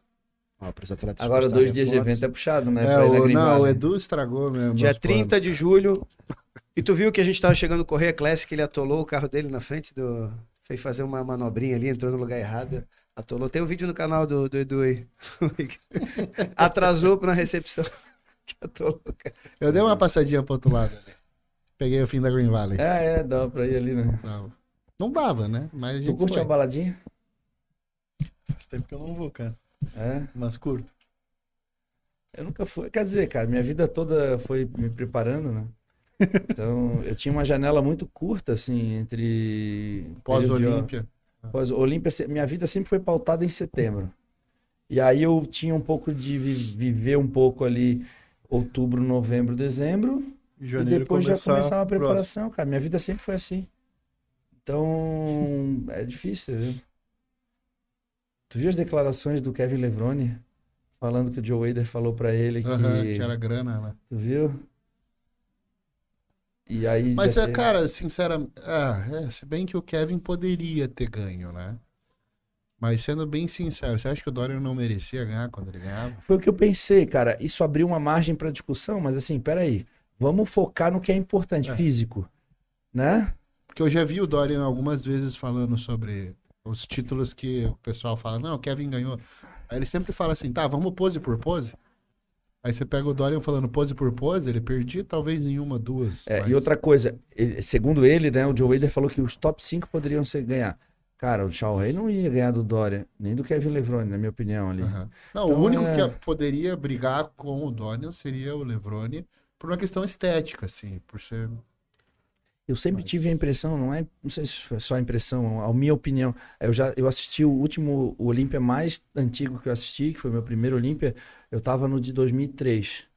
O Kevin Levrone tava, o Coleman tava, Dennis James foi, foi em terceiro, nesse ano tá muito bem. O Liprist entrou com aquele cabelinho aqui bem embaçadão, lembra que foi o ano que ele entrou bem mal. Enfim, 2003 estava lá. Acho que foi um dos últimos anos do Kevin Levrone. É, cara, ele, ele é absurdo, assim, o físico dele, enfim, indiscutível. Mas ele nunca entrou com os cortes tão profundos, assim, sabe? Ele nunca entrou tão. Que era o que o Dorian tinha, né? O Dória, o Coleman, os outros caras que ganharam o Olímpia, né? Então ele nunca entrou assim tão. Ele tinha um frame muito bom, Sim. mas ele não tinha, assim, uma profundidade de corte tão grande. Aí uma coisa é o cara avaliar hoje com foto olhando, né? Tu até falou isso numa. Acho que foi num podcast aqui. O, o cara que tá lá vendo ao vivo, o juiz lá, é, cara, é outra Ah, parada. de ontem. E faz toda a diferença. E ainda mais nos dias de hoje a gente querer avaliar com a câmera daquela época, Sim, né, sim, cara? É uma bobagem. VHS, né? TechPix. Fita. É uma bobagem isso, cara. Discutir fisiculturismo, cara, tem que estar lá. velho. Tem que estar lá e assim, o pessoal que, que talvez não acompanha, não sabe, é que quando tem um cara que tá na pele, velho, é gritante no palco. Só que na câmera não é tanto. A textura é algo que só tem lá, assim, né? É. Essa textura da pele. Na câmera não é tanto, cara, porque essa é igual eu assistir o UFC Não, ao igual o vivo Douglas, e né? assistir. Quando o cara bate ali, tu sente o pá, a dor do cara. Quando tu tá vendo na TV, tu nem escuta o barulho do soco, porra. Mas igual o o Douglas, né? O pessoal que não acompanhou, que não tava lá na Expo, não entende, né? Por que, que o cara tem 20 quilos a menos? Mas é que lá dava pra ver, assim, o... Não, não, é. Nossa, e ali da frente a, a torcida fazia assim, a galera. Nossa, aí ele vibrava com a quadril. Nossa. Eu tenho a impressão, cara, eu tenho a impressão que quando ele entrou no palco, teve uns deboches, assim. Que ele era, ele é muito pequeno comparado aos outros, tá? De altura, principalmente. Porque de proporção, ele, para mim, ele era o campeão do evento, né? De proporção. Ali, talvez ele e o Wellington Nescau ali, de proporção, eram os melhores. Mas quando ele entrou, eu escutei, cara, eu fiquei com, eu fiquei prestando muita atenção no público, assim. Uhum. Eu escutei um pouco assim de tipo, meio pessoas falando, um burburinho assim. E aí, puta, cara, ele foi mudando de posição, foi muito legal assim, né?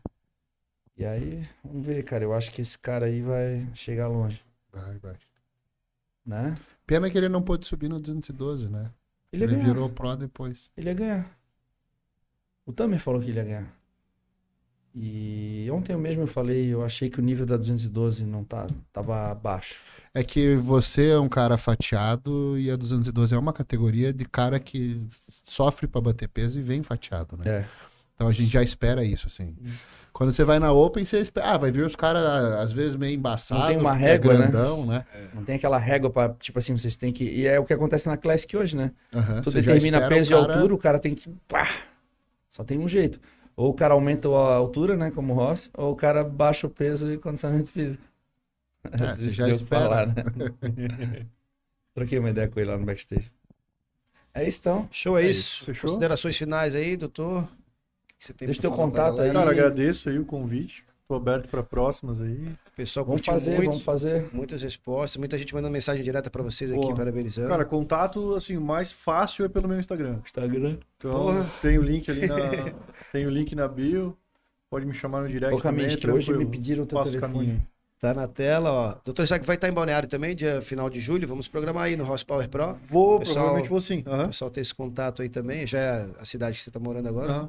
Camiscão já eu acho que é o quinto podcast aqui. Hoje alguém me pediu o teu contato. Como é que faz pra entrar em contato contigo? Pra- Meu Insta. Instagram Mesma também? coisa. Tem um link lá responde? que já abre no WhatsApp. Ah, tá. Não, não, não me mande direto. Finasterida. É, não, é, é importante falar isso, entendeu? É, Meu não, Instagram, é. o cara manda um direct. O teu é Não, aí direct ou um não? é WhatsApp, link? lá tem o Pode link. ser, não. Tem o link para assim, ah, agendamento, vai no link. É, link, link. É, Agendamento, curso, link. É, manda link aí. Mas falar comigo direct, mas aí, É, é isso. se eu vou vai responder não, dizer- eu Não, é que assim, não. ó, tem três categorias de direct, né? Tem a principal, daí tem uma média Aham. e uma desconhecidos. Eu Aham. nunca abro desconhecidos. É e toda difícil, vez né, que eu abro, cara? eu me arrependo de abrir, por Mas isso é que que é abro. difícil já falar com teus amigos, cara. É, não dá tempo, cara. Não dá tempo. Não dá. Eu já cheguei a ficar três semanas sem responder meu pai. Daí um dia ele falou, ô, você é teu pai. Daí eu, nossa. É, grupo de família. Então, assim. Não, e era, di- era, Ah, era direto, era direto. direto só pra mim. Eu falei, puta, vacilei com meu pai. Então, assim, é, eu pago pessoas pra responder. Então, por... mande mensagem pra elas. É, isso aí mesmo. Show é isso. Cara, queria agradecer demais vocês aí, cara. E, pô, quando quiserem, os postos estão abertos aí. Show. Trocar uma ideia, a galera curte mais aí. Muito obrigado. É isso, quem ficou aí. até o final e ainda não deixou seu like, esse é o momento, hein? Curte, dá um print da tela aí, compartilha se você gostou desse conteúdo, marque né, essas celebridades que aqui estão, suas mentes brilhantes. Tem muita gente curiosa se achando mente brilhante, hein? Essa é a frase. Corta o microfone dele. Chega. Esse aqui é o microfone do Galvão, tem que falar. Valeu. Então é isso aí, galera. Muito obrigado pela audiência. Tamo junto. Até a próxima. Valeu. Valeu.